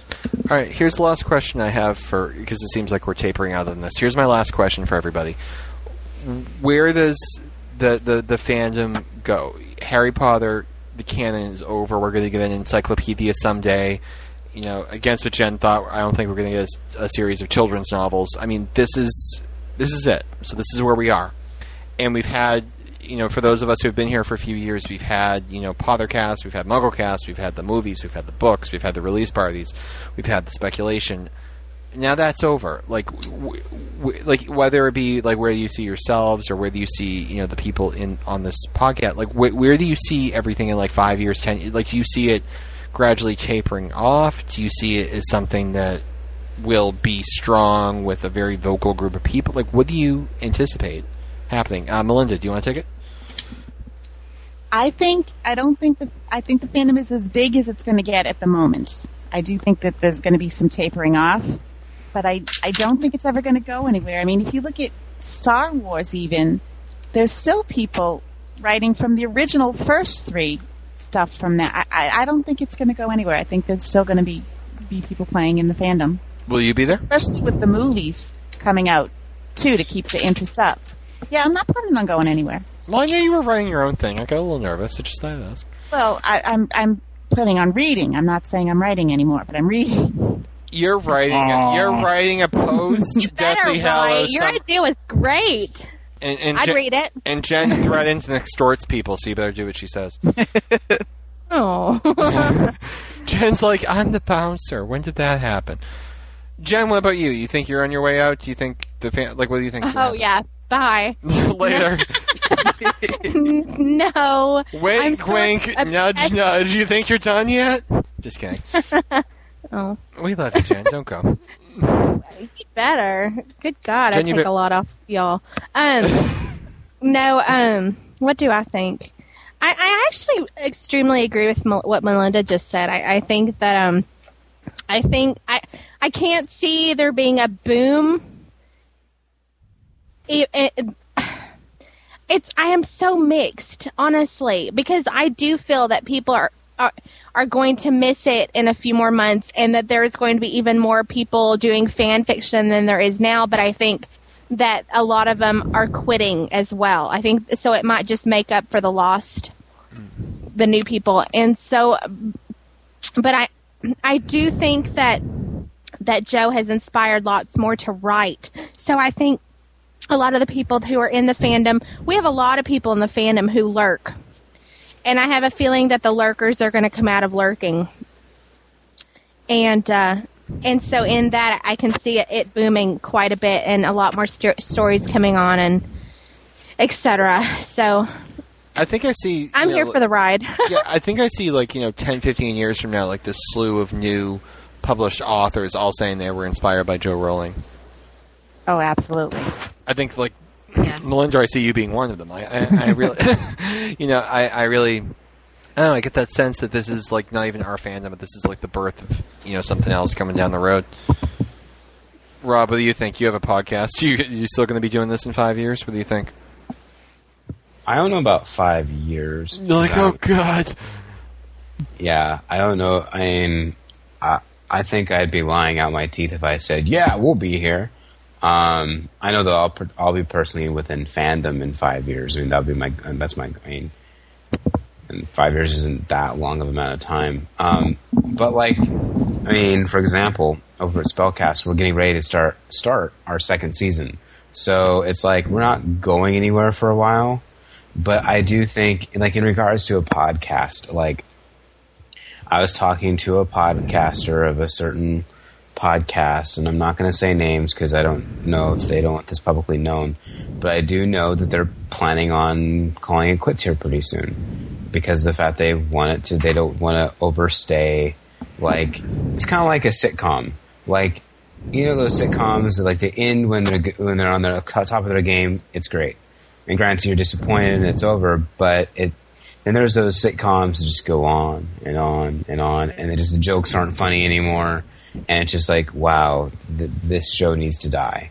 So I I don't want to get to the point where it's like this sh- spellcast needs to die because it's no longer interesting or it's no longer um, worth any of our times. Because when it stops being fun for the people who do it, I think is when we'll stop.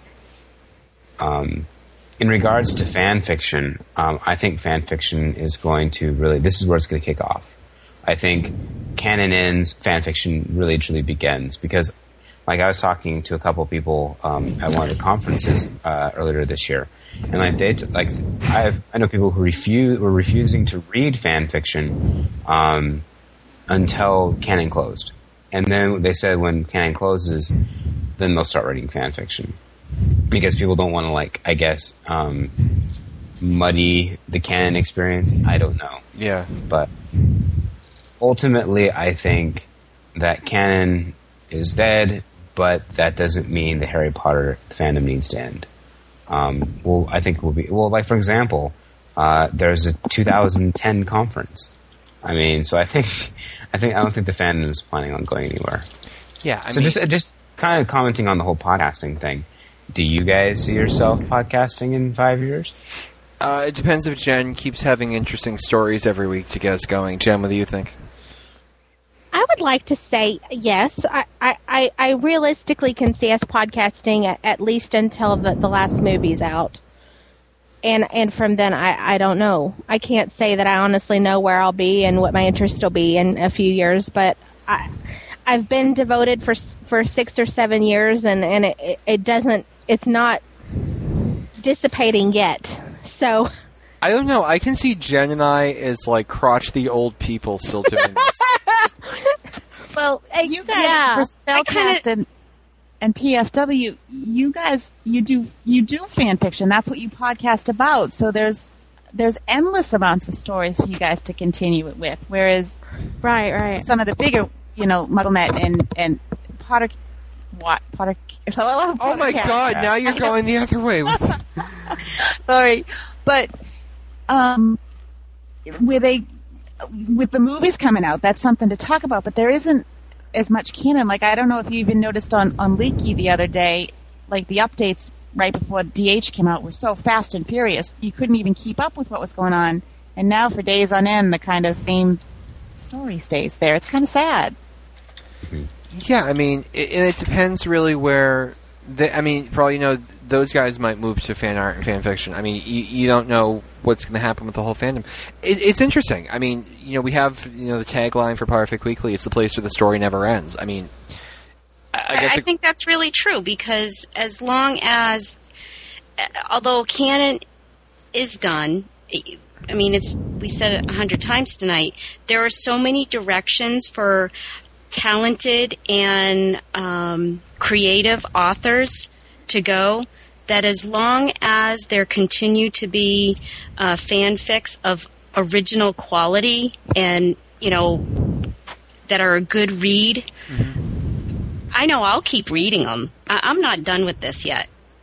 You know, personally, I'm not ready to be done with this this universe. And I think when someone writes a 19 part, year long, per part story that bridges, you know, the end of chapter 36 with the epilogue, then we can all go home. Well, it doesn't. Every story doesn't have to be a full year anymore either. There can be like, like I love that she made Harry the Auror because I think that leaves so much open. There can be so many more adventure stories anyway, which is what I like. But so many more just shorter. They don't have to take a whole year span. There can be the bad guys. You can have stuff blown up, but it can still be story, you know, about Harry, which is what I think most people don't want to let go of. Who wants to see Hermione as a trial lawyer? As a tribal warrior, I love you, Jen. what? Is that what you said? Obviously not. I, No, it wasn't what he said, but yes, I definitely want to read a fic about Hermione as a trial. I don't. What did you say? Trial lawyer. It's kind of it's kind of been scratchy on my end. So, oh, trial lawyer. Oh, Trial lawyer works so much better.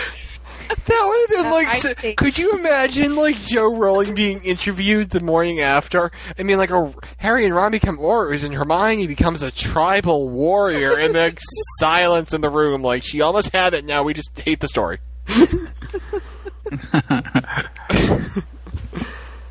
oh, Jen, I'm so glad you're here. Jen, I'm so glad you're here. She's nowhere to be found. She's gone. She's Yes, still laughing sorry. over the. no comment. Oh my god. Um, yeah. I mean, I, I, uh, I am like speechless. well, is anyone before we Where do close? go from there? I I think Hermione is a tribal warrior is about as far as you know. It is. I think here's my thing. Like I think I was expecting. I, I think my expectations were low, you know, and I think I was expecting, you, you know, canon to really not satisfy a lot of people, and for there to be this huge backlash into the fandom where people finish the story themselves. I think she has left so much open. You can tell, you know, Hermione is a trial lawyer, lawyer or is, you know, Jen sees it, you know, as a, you know, woman who lives in the woods and, and hunts her own food. Um, y- y- you can do, you know, the detective story with Harry and Ron. I'm freaked to hell now that Harry's going to lose his wand and that'll be it. I mean, th- y- you know, there's, there's, thanks, Melinda. Uh, no problem. yeah, it, I mean, there, there's just so much that can happen here. I mean, I, I hate to say it, but I- really don't think I gave Jo enough credit. I think she's done an amazing. I think she's left an amazing gift for fan fiction. There's so much material, material that for people who really can't go beyond the canon, I think there's so much they can write. I think. I don't know. I get the sense she left Ted for two reasons. Number one was, you know, just to you know give that you know other bookend to Harry, like the other orphan without you know who was abandoned, and that was But it'll be different this time. yeah, but yeah, it'll be different this time. And You all right? yes, I'm listening. Okay, I thought you were giggling. Um, which no. Jen, you're giggling is you're saying you're not giggling. Jen, is there a secret you'd like to share with the class? No, I, no. okay. Um, yeah, I don't know. I, I, I just definitely think it's it's going to be fun. I can't wait to see what Melinda comes out with next. I mean, other people. I can't wait to see what other people come out with next. Melinda's off writing right now. Yeah. Yeah, exactly. No, Well, no, no, no. She's no making problem. notes. All these plot bunnies. oh, God. Plot bunnies are there, yeah. So I think uh, I'm done for the night. Anyone else have anything they want to throw out there? Nope. I'm good? spent. Nope. Jen, you're actually you're you're you're, you're done. I'm done. I think this is the shortest episode ever. Well, I'm so excited. really? You're like this is the shortest episode ever. Well, when we cut out, you know, the, the the part about you. Actually, no, we have to leave the scorpion in. We'll leave the scorpion. In. Oh, thank no. I I'm can't. actually hurt here. Are you all right? Well, yeah, I'll be fine. Have you ever You had need three medical scorpion? attention? I, I might. My husband's coming home in a second, and I'm going to make him look at it. Well, he's a Because doctor. I can't. Well, the thing is, is I can't reach the one on my back, so I'm just sort of like sitting here in agony, waiting for him to come home.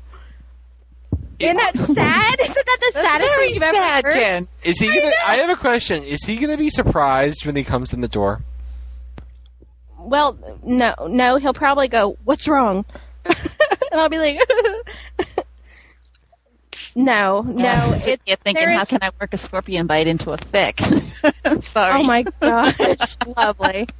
I just wonder what you know goes on in Jen's house when she's not hoarding. this is what happens when she does record. Jen, you always tell me you're a very boring person, and we just always It's meet you at bad true. time. No, Jen, there's no way that's possible, though. I don't know. Uh, James and I, uh, you, w- I'll just, I will say that when James and I get going, if anything that we have that resembles what what our love stands for, it's the fact that we are freaking hilarious together. All we do is laugh and laugh and laugh, and it's usually at my expense, but sometimes not always. It's usually at your expense, though, right? luckily i'm one of those wonderful awesome people who take things as they come and i don't wear my feelings on my shoulder Uh-huh. Jen, you basically said at your house you're the butt of the jokes too. i think that's probably why i'm so personal about that because it is so common. And it's always so unintentional and it's so funny for me to talk about it because it's so it's such a running gag with my family. I'm just a walking absolute klutz. It's not i'm not even joking. Literally, Well, I, Jen, I trip you- all the time. Jen, you were almost eaten by a grizzly bear like Monday, though, right?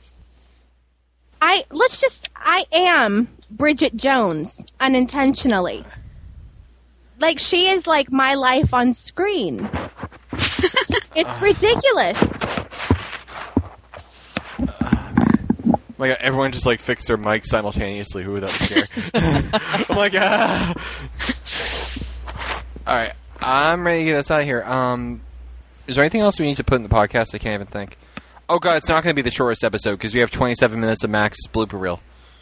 I can't wait to hear I this. can't wait to hear this. Oh man, that's got to be good. You have like literally Danielle and I were crying. We were laughing so hard. Uh, Oh, I can't wait to hear that. it'll be good stuff. All right, so I'm ready to get us out of here. Um, Jen, you still with us? I just want to make sure you didn't drop dead from. Well, not drop dead, but drop out. Jen. Oh, No, I'm here, no, here. I'm Okay, I'm like, oh, Way to jinx it, Ryan. I'm like Jen. I hope you didn't drop dead. Oh God, I didn't mean that. I'm sorry. No, I was talking and I just kept going, oh, I guess I'm not saying anything interesting because nobody would reply. but my mute button was on. Okay. So I I just thought, oh, okay. we'll just keep going then. All right. Um, all right, and that's it for us for the evening. This concludes our special podcast series on all things canon. Next week, we're getting back into it. We're going to have a Jen. How many parts of is the series going to be with a year like none other? A twelve-part series. I think it's going to end up being 13. So we're going to be doing a year like none other for the next three months. It's only ninety-six Six. chapters, so jump in and read. Actually, the first eleven chapters are going to be what we're discussing uh, in our next episode. They're actually really short. It's like three after the end chapters. Does that seem about right? They're short. They're not. Mm-hmm. Okay, Jen, that was your. I hope you go away noise. No, I'm trying to think. You're like, mm yeah. Sorry, Yeah, that was go, my they go thing. pretty quick. They go pretty chap- quick. Yeah, yeah. Yeah. Yeah. It's it's like reading a year. It's like reading, you know, like one uh, after the end chapter equals like four a year like none other chapters. They're very quick chapters, and uh, we hope you stick around with us for the for those um, episodes. And uh, trying to think of what else we have going on. Is that it? Yeah, yeah. I think um, we're going to start doing the Master Fake Theater productions, like the mini ones, um, on the side. So anybody who wants to do just like a couple of, we're just going to pick a scene from favorite fics and start doing one every week. So anyone who wants to participate in those can just let me know, and and we're going to try to do a mini one, put it at the back of each podcast. And we're going to do our best to make sure that Rob and, and Jen are characters who are in love with each other because we know how sexy Jen thinks Rob is. I, Rob, I apologize for this. I am. It's okay. No problem. No, you guys are doing them every week. That's really impressive because podcast plays are kind of difficult to throw together. Well, there, it's not going to be a play. It's going to be like a five minute No. snippet. It's a snippet. Well, our plays are traditionally 30 minutes, so. Yeah, like 5, 30. No, I'll give you that. Hold on, Spellcast is actually doing something longer than we do. I know. We need to celebrate. And have a great night, everybody.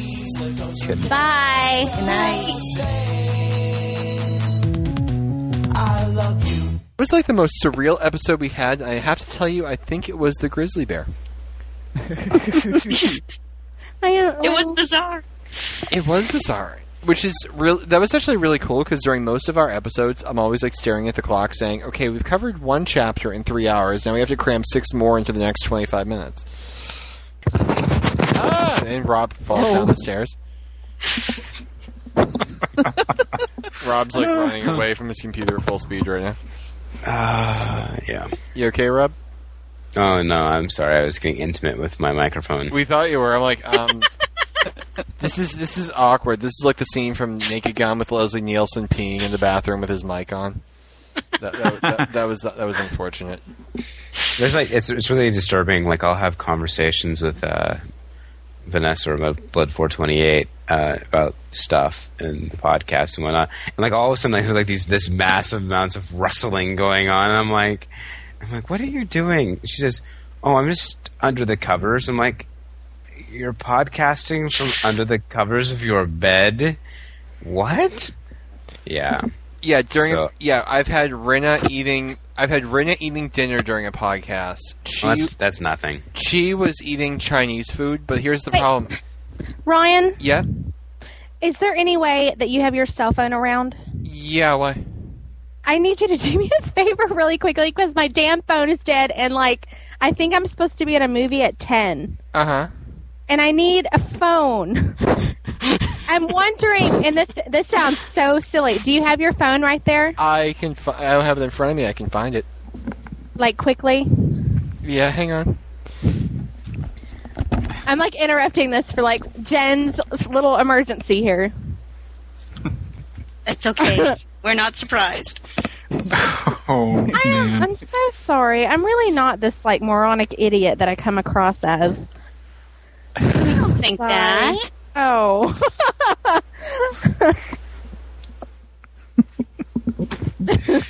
This is the best.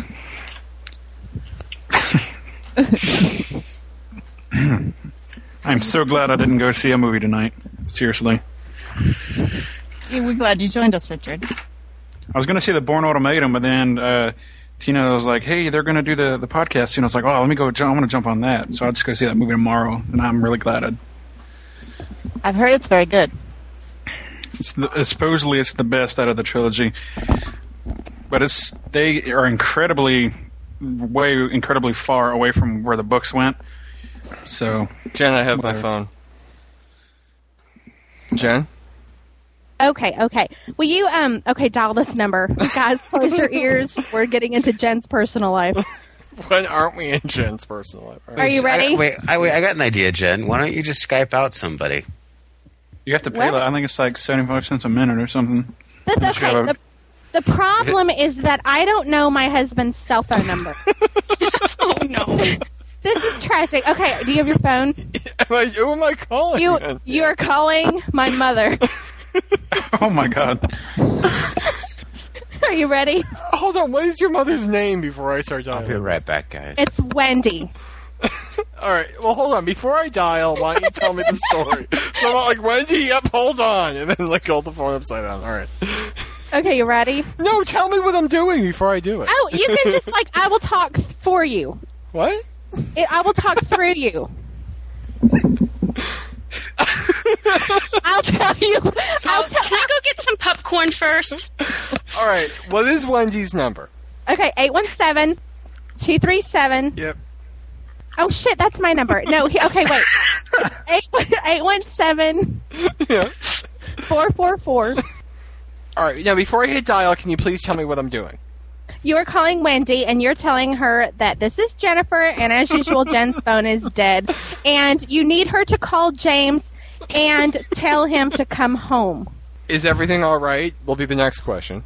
It'll be fine and and you can just talk you can say I'm talking to her through the internet. All right.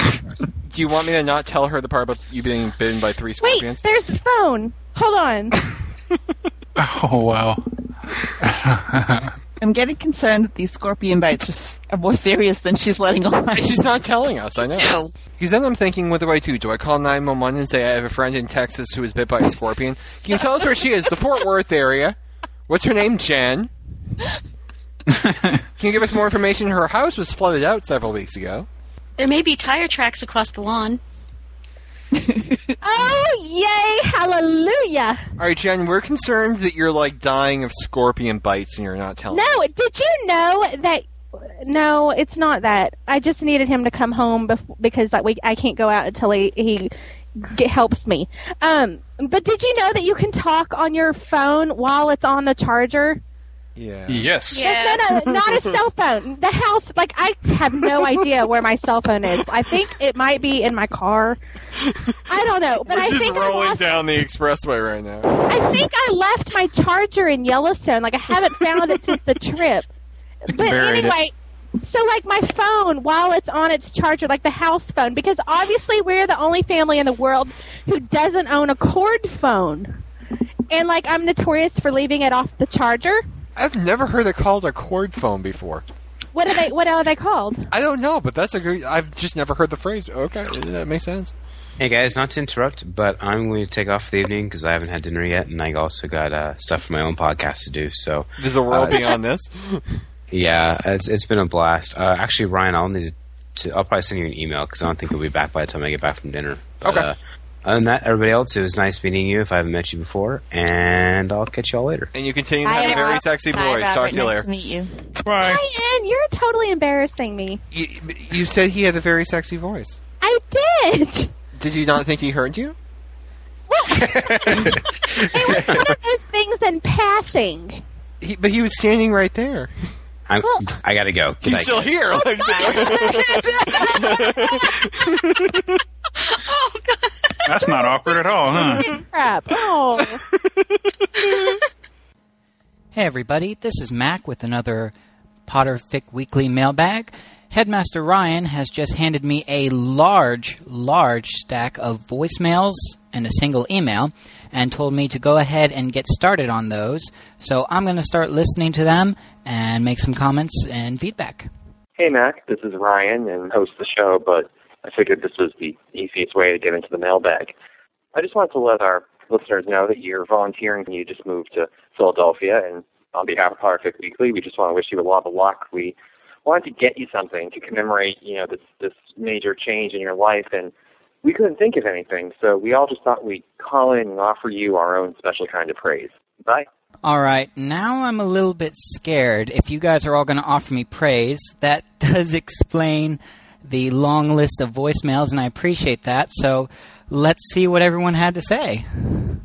Hi, this is Kate, and I just wanted to tell you all about my Potterfic Weekly boyfriend, Mac.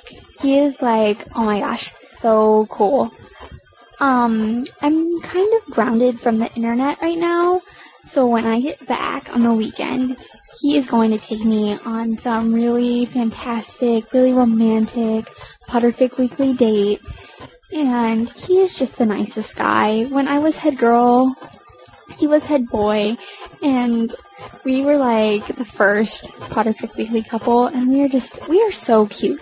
I have to say, we would be nominated as like the best, or we are nominated as the best Potterfic Weekly ship on the forums because because Mac, he's like, Aww. So hi Mac. Is hugs and loves from Kate. Actually, thank you, Kate. I really appreciate that. Kate says that she thinks we're the best relationship ship on Potterfic Weekly, but actually we are the best. No question, no other Potterfic Weekly couple comes close. Kate and I did manage to have our date this weekend. We went and saw the Weird Sisters. Uh, danced, got crazy, and then when that was done, we finished off the evening stargazing with a nice bottle of wine. It was a wonderful date that only a girl like Kate could provide. Our next voicemail is from Jen, and let's see what Jen has to say. This is Jen from the forums, and I was looking in my mailbox today, and I just noticed that I had a letter, and it was just a plain white piece of paper, but it had written, I am here, love Harry. Like, where is he? Can you tell me, please, where Harry is? Like, it's not like I have a GPS system or, you know, I have like one of those satellite implants in him. Is he here? Is he there? Where on earth is he? Like, how am I supposed to find him? Please, will you tell me where he is, please?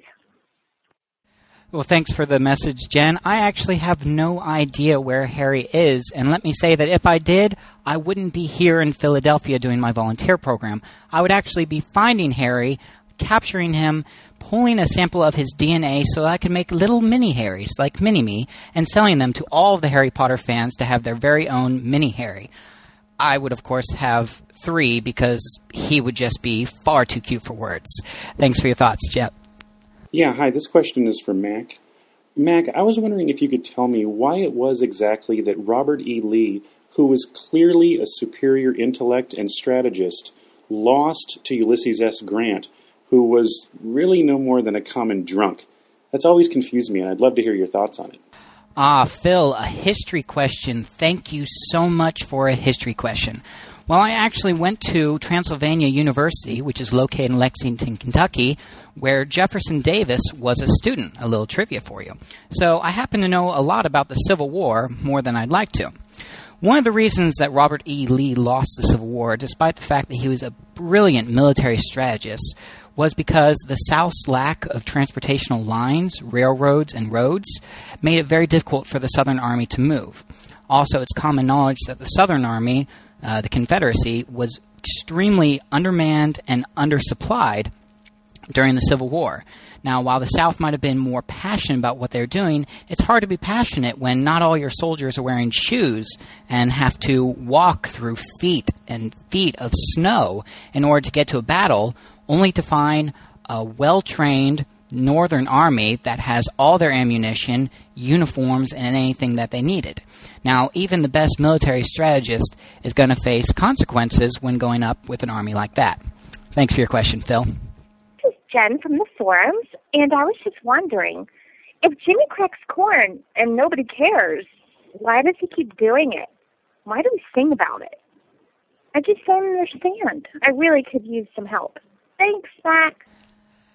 Well, thank you for another interesting voicemail, Jen. Um, why does Jimmy crack corn if no one cares? Well, I think it's the same reason that she sells seashells by the seashore, uh, and the woodchuck chucks wood. I don't know how much wood the woodchuck can chuck, but it does chuck wood. These things all just tend to happen. They're the way that the universe naturally balances itself. I can't explain it, I don't know why, but they certainly do tend to happen. Hi, this is Shannon from the forums, and I was just wondering if Snape wears boxers or briefs. Well, Shannon, thank you for your question. Does Snape wear boxers or brief? You know, I have to say that given the type of person Snape is, he likes to have a lot of control over the things he does. So I'm going to guess that he's a briefs kind of guy. Plus, he probably comes from not such a wealthy background, as we've recently found out, and he's a bit of a slime ball. And while some slime balls might wear boxers, poor slime balls tend to go with the briefs because they're cheaper and you can get them in bulk. I myself sometimes wear briefs, sometimes wear boxers. It really depends on the occasion. If you'd like to know more, email me at mac at potterficweekly.com. Okay, they say practice makes perfect, but they also say nobody's perfect. So, why practice? Well, Phil, that's a great question.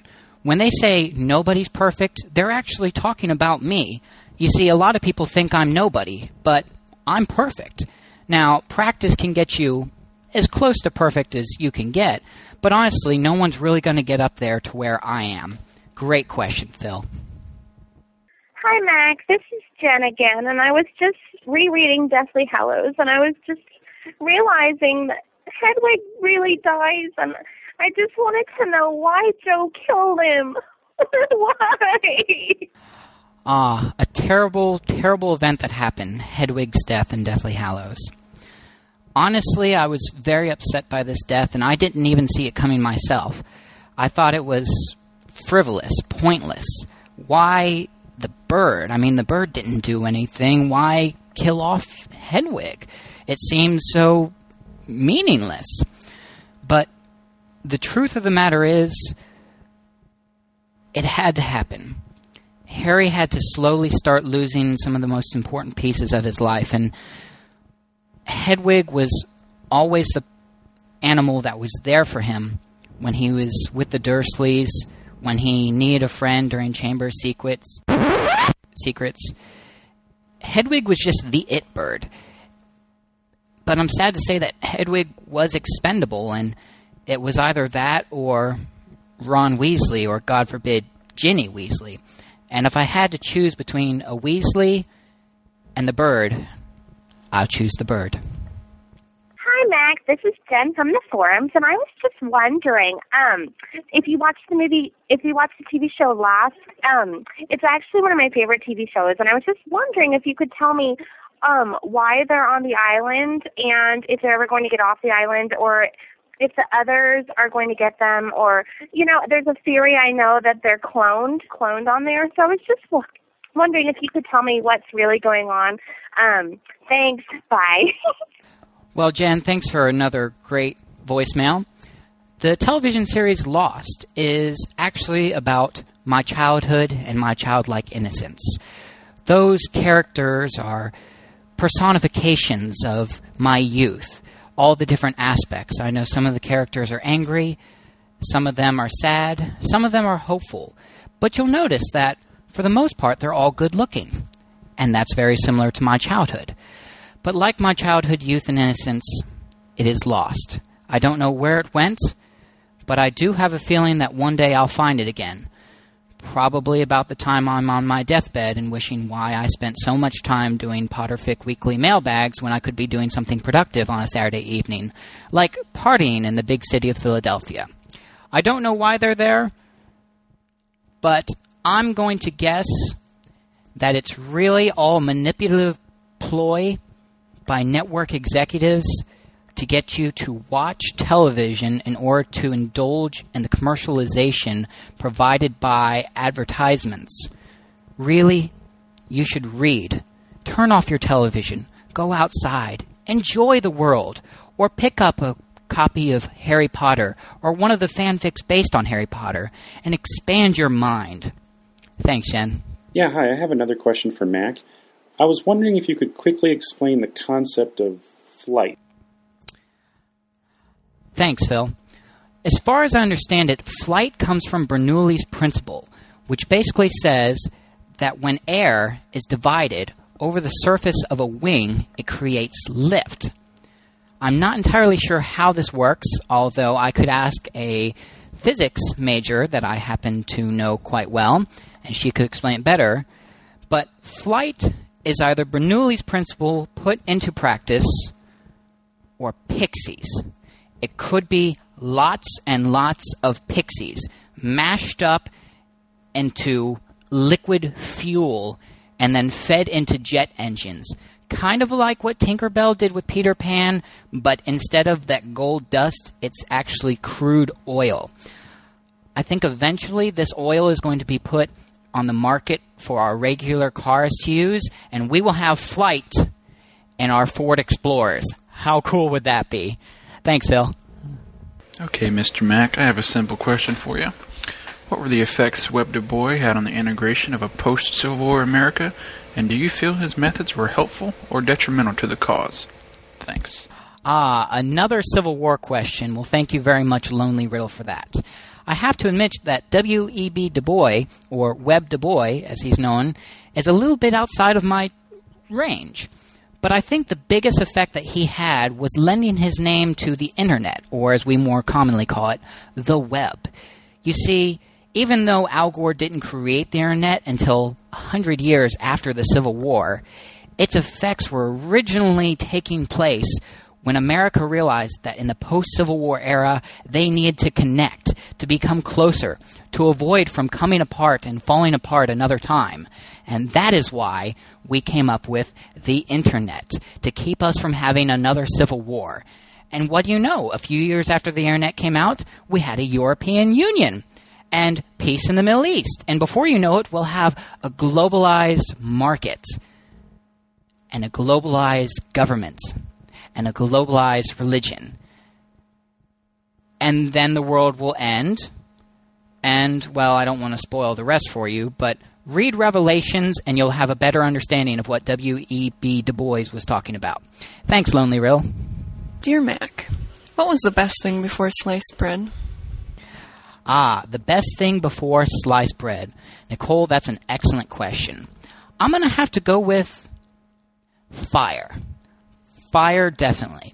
Fire allowed cavemen to come out of their caves, to start exploring the world in ways that we've never been able to explore before, to provide ourselves heat in order to cook our meals, to give us weapons to forge metallurgy. Fire is what allowed us to move from Homo erectus to Homo sapien, and eventually allowed us to cook bread that we sliced and said, Why, this is the best thing since sliced bread. But before sliced bread, there was fire. And before there was fire, there was dinosaurs. And they were cool too. they were cool too. That's better. But they weren't as cool as fire. They weren't cooler than sliced bread. I think it goes fire, sliced bread, Harry Potter, dinosaurs, dinosaurs and F 14 jet planes, and me. I'm also on that list of things that are as good as sliced bread. Thanks, Nicole. Hi, this is James from the forums. I was just wondering, where exactly in the world is Carmen Sandiego? Ah, James, long time no hear. I'm really glad to get a message from you. Well, James, Carmen Sandiego is in fact locked in my basement. I heard that song over and over and over and over and over again. Where in the world is Carmen Sandiego? That's right. And eventually it just drove me crazy.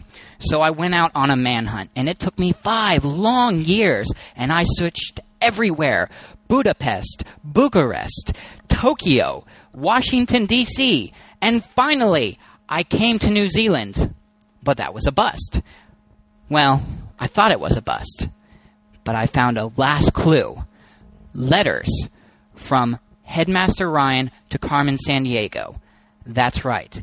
You want to know the real truth about Carmen Sandiego? She was having an affair with Headmaster Ryan, and she uses an alias of Danielle. That's right. Danielle is Carmen Sandiego. But now she's locked in my basement. You know why? So I don't have to hear that song anymore. When people say, Where in the world is Carmen Sandiego? I say, She's in the basement, folks. I've got her. If you want to see her, I will bring her to you. Ryan comes over all the time and feed her, so I don't have to. That's where Carmen Sandiego is. Excellent question, James. Ah, another one from Phil. Let's see what this one says. Is it Pirates of the Caribbean or Pirates of the Caribbean? Ah, now that's a good question. Well, as many of our listeners might know, I actually went down to the uh, to the sea a few weeks ago on a cruise, and while I was there, I was riding in a taxi cab, and I kept saying Caribbean, Caribbean, and the taxi driver every time he would correct me, he'd say Caribbean, Caribbean, man, he's Caribbean, and I was like Caribbean, and he goes yes, Caribbean, not Caribbean, Caribbean. So to answer your question, it is in fact Pirates of the Caribbean. Thanks, Phil. Hey, this is a question for Mac. Uh, I wanted to call and ask uh, which is best on a Twinkie Wiener sandwich ketchup, mustard, or peanut butter? Hmm. Which is best on a Twinkie Wiener sandwich? Ketchup, mustard, or peanut butter? There's a lot to be taken into consideration with this question because you're mixing separate food entities. A main course, like a Twinkie, or junk food, like a hot dog. When you do this, you have to understand the subtleties that can be created atop your taste buds, and you really have to be careful about what you're doing. Now, the pastry, the yellow, soft, tissuey outside of the Twinkie, is a lot like bread, so it would be okay with ketchup or mustard because you'd eat that with a hot dog anyways. But then, then you take into consideration the sugary white cream that lays inside the Twinkie. Now, something that sweet shouldn't go with a ketchup or a mustard. So you would naturally think peanut butter. But peanut butter does not go well with a hot dog. Not at all. So what you have to do very carefully is take a syringe needle, fill it with ketchup, and then inject the ketchup into the hot dog. Then take a separate syringe because you don't want to cross contaminate these things. It's very, very important. Take a separate syringe, fill it with peanut butter, which is going to be more difficult to inject, and slowly, slowly and carefully inject the peanut butter into the Twinkie. Now, you must be careful because unlike the hot dog, which can expand a little, the Twinkie will burst if you are not careful, and you will have both cream and peanut butter on the hot dog. This is a mistake. You must be able to inject just the right amount of peanut butter so that you can still taste it mixed up with the cream, but not so much that you break open the Twinkie and cause cross contamination between the food. Your taste buds will thank you, I promise. And we have one last call. Let's see. Um, this is Karen again. Not Danielle. Karen. Just thought I'd clarify. Um, I'm calling in because I have a few things to say about the book Harry Potter and there's something something hollows or something. I don't know. Anyway, that part at the end, I don't know if you caught it, but where like Harry Potter's like riding on the giant monkey. That mm, I don't really get that part. Is there some sort of like philosophical meaning behind that? Uh, did anybody catch that, or is, it, is that just me? I sometimes have a wild imagination with this with this stuff. I almost said a bad word. Um. Anyway, so yeah, there's that part, and um, I heard also that people who are supposed to die don't really die, like Harry Potter. I think it's it's his time to go. Bye bye, Harry. Um, I'm just kind of sick of hearing about him. You know what I'm saying? Harry Potter this, Harry Potter that. Going to Barnes and Noble at twelve o'clock at, in the morning, and going to buy me some Harry Potter and uh, Halloween something. I don't know. So, uh, yeah, that's it. That's all I got. Just wanted to get, you know, get people's opinion on that. And that's it. Um, I'll call in at another time just to hear what you guys have to say. That's all I got. Have a great day. Bye. Well, Karen, let me just say I am absolutely delighted that you took the time to send this voicemail and say what we've all really been wanting to say about Harry Potter from the very beginning. What is up with Harry Potter riding the monkey? The monkey! I think this is an attempt of J.K. Rowling to make an allusion to The Wizard of Oz. When you had the dancing flying monkeys, mm-hmm. You see, J.K. Rowling realizes that Harry Potter is mostly perceived as a children's book, and she's done the best she can to throw in witchcraft and violence, murder, deaths, and even a little bit of romance to try and lure in the adult crowd. But it's just not working quite as well as she hoped. So what does she do? She brings in flying monkeys. Why? Because she wants to help adults reminisce to a period in their life when they felt joy. Like the first time they watched Wizard of Oz and they saw those little monkeys popping around, and you said, Boy, those are cute monkeys. Well, she said, Flying monkeys worked then, and dang it, it might work now. Now, you're also right. We are all tired of hearing about Harry Potter this and Harry Potter that. It's his time. He was supposed to go. That way, like Carmen Sandiego, we wouldn't have to hear about him anymore. Well, there's a lot that can be said on this issue. Harry Potter is a bit overused in our society. And the worst part is, for us real fans, those of us who have stayed with Harry Potter from the very beginning, every time we mention it, or our obsession with fanfic, or our relationship to people who are bit by tarantulas, or have girlfriends in New York, or whatever our relation is to the host of Potterfic Weekly, when we talk about them, having never actually met them, our friends give us bemused looks that make us feel dumb, less of a person. And it's all Harry Potter's fault that we feel that way. I relate to what Draco Malfoy was feeling. I think that he should have had the right to blast Harry off the ramparts with Dumbledore, ending the story once and for all. Voldemort takes over society, the book ends, and people would quit talking about him. But on the other side, think of how many people are reading because of Harry Potter.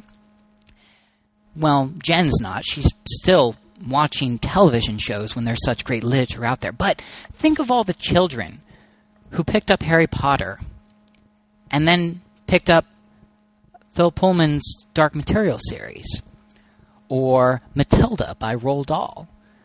And they began to expand their minds, first by reading Harry Potter and then by diving deep into other forms of literature. And before we know it, they're reading Walt Whitman, Herman Melville, Charles Dickens, Shakespeare, the Bible. Where will it all end? I don't know, but I'm glad that it's not going to. Harry Potter is a gateway to encourage literature, education, and scholarship in the young minds of America's crumbling society. So, even though we have to hear about him over and over again, is it worth it? Is it worth it because our children are reading? Hmm.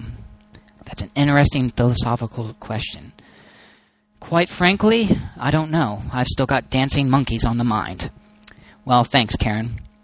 We also received one email this week from Garrett. Garrett says, Mac, I've been dying to ask someone this for ages.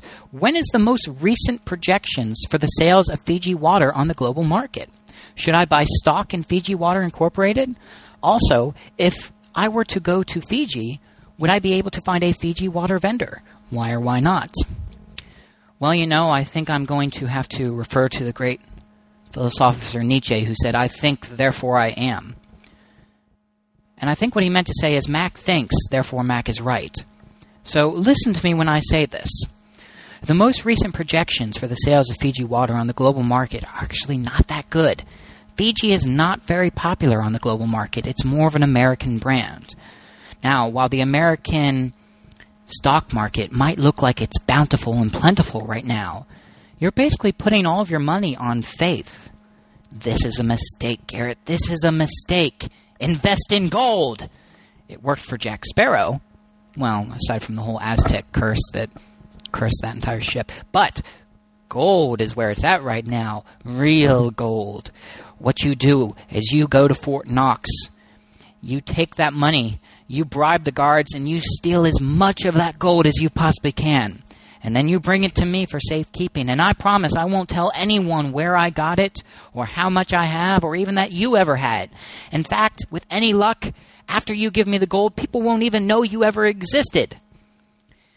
Now, if you were to go to Fiji, which might help me get rid of you, I mean, help you to explore your options, would you be able to find a Fiji water vendor? Yes. Yes, you would. They would sell you water, and it would be from Fiji. Now, would it be Fiji brand water? Well, I don't know. I suppose you'd have to ask them. Garrett, my recommendation to you is take the money you were going to invest in companies, bribe the guards, get me some gold, bring it to me, and then head out to Fiji. And I promise I will have someone waiting there for you to help you answer your questions. Well, folks, thanks for all the wonderful, welcoming voicemails that you've sent me. I feel very welcome and very loved. Only my Potterfic Weekly family could do that. So I'm going to close for this week and say please continue to send such excellent questions and have a great night.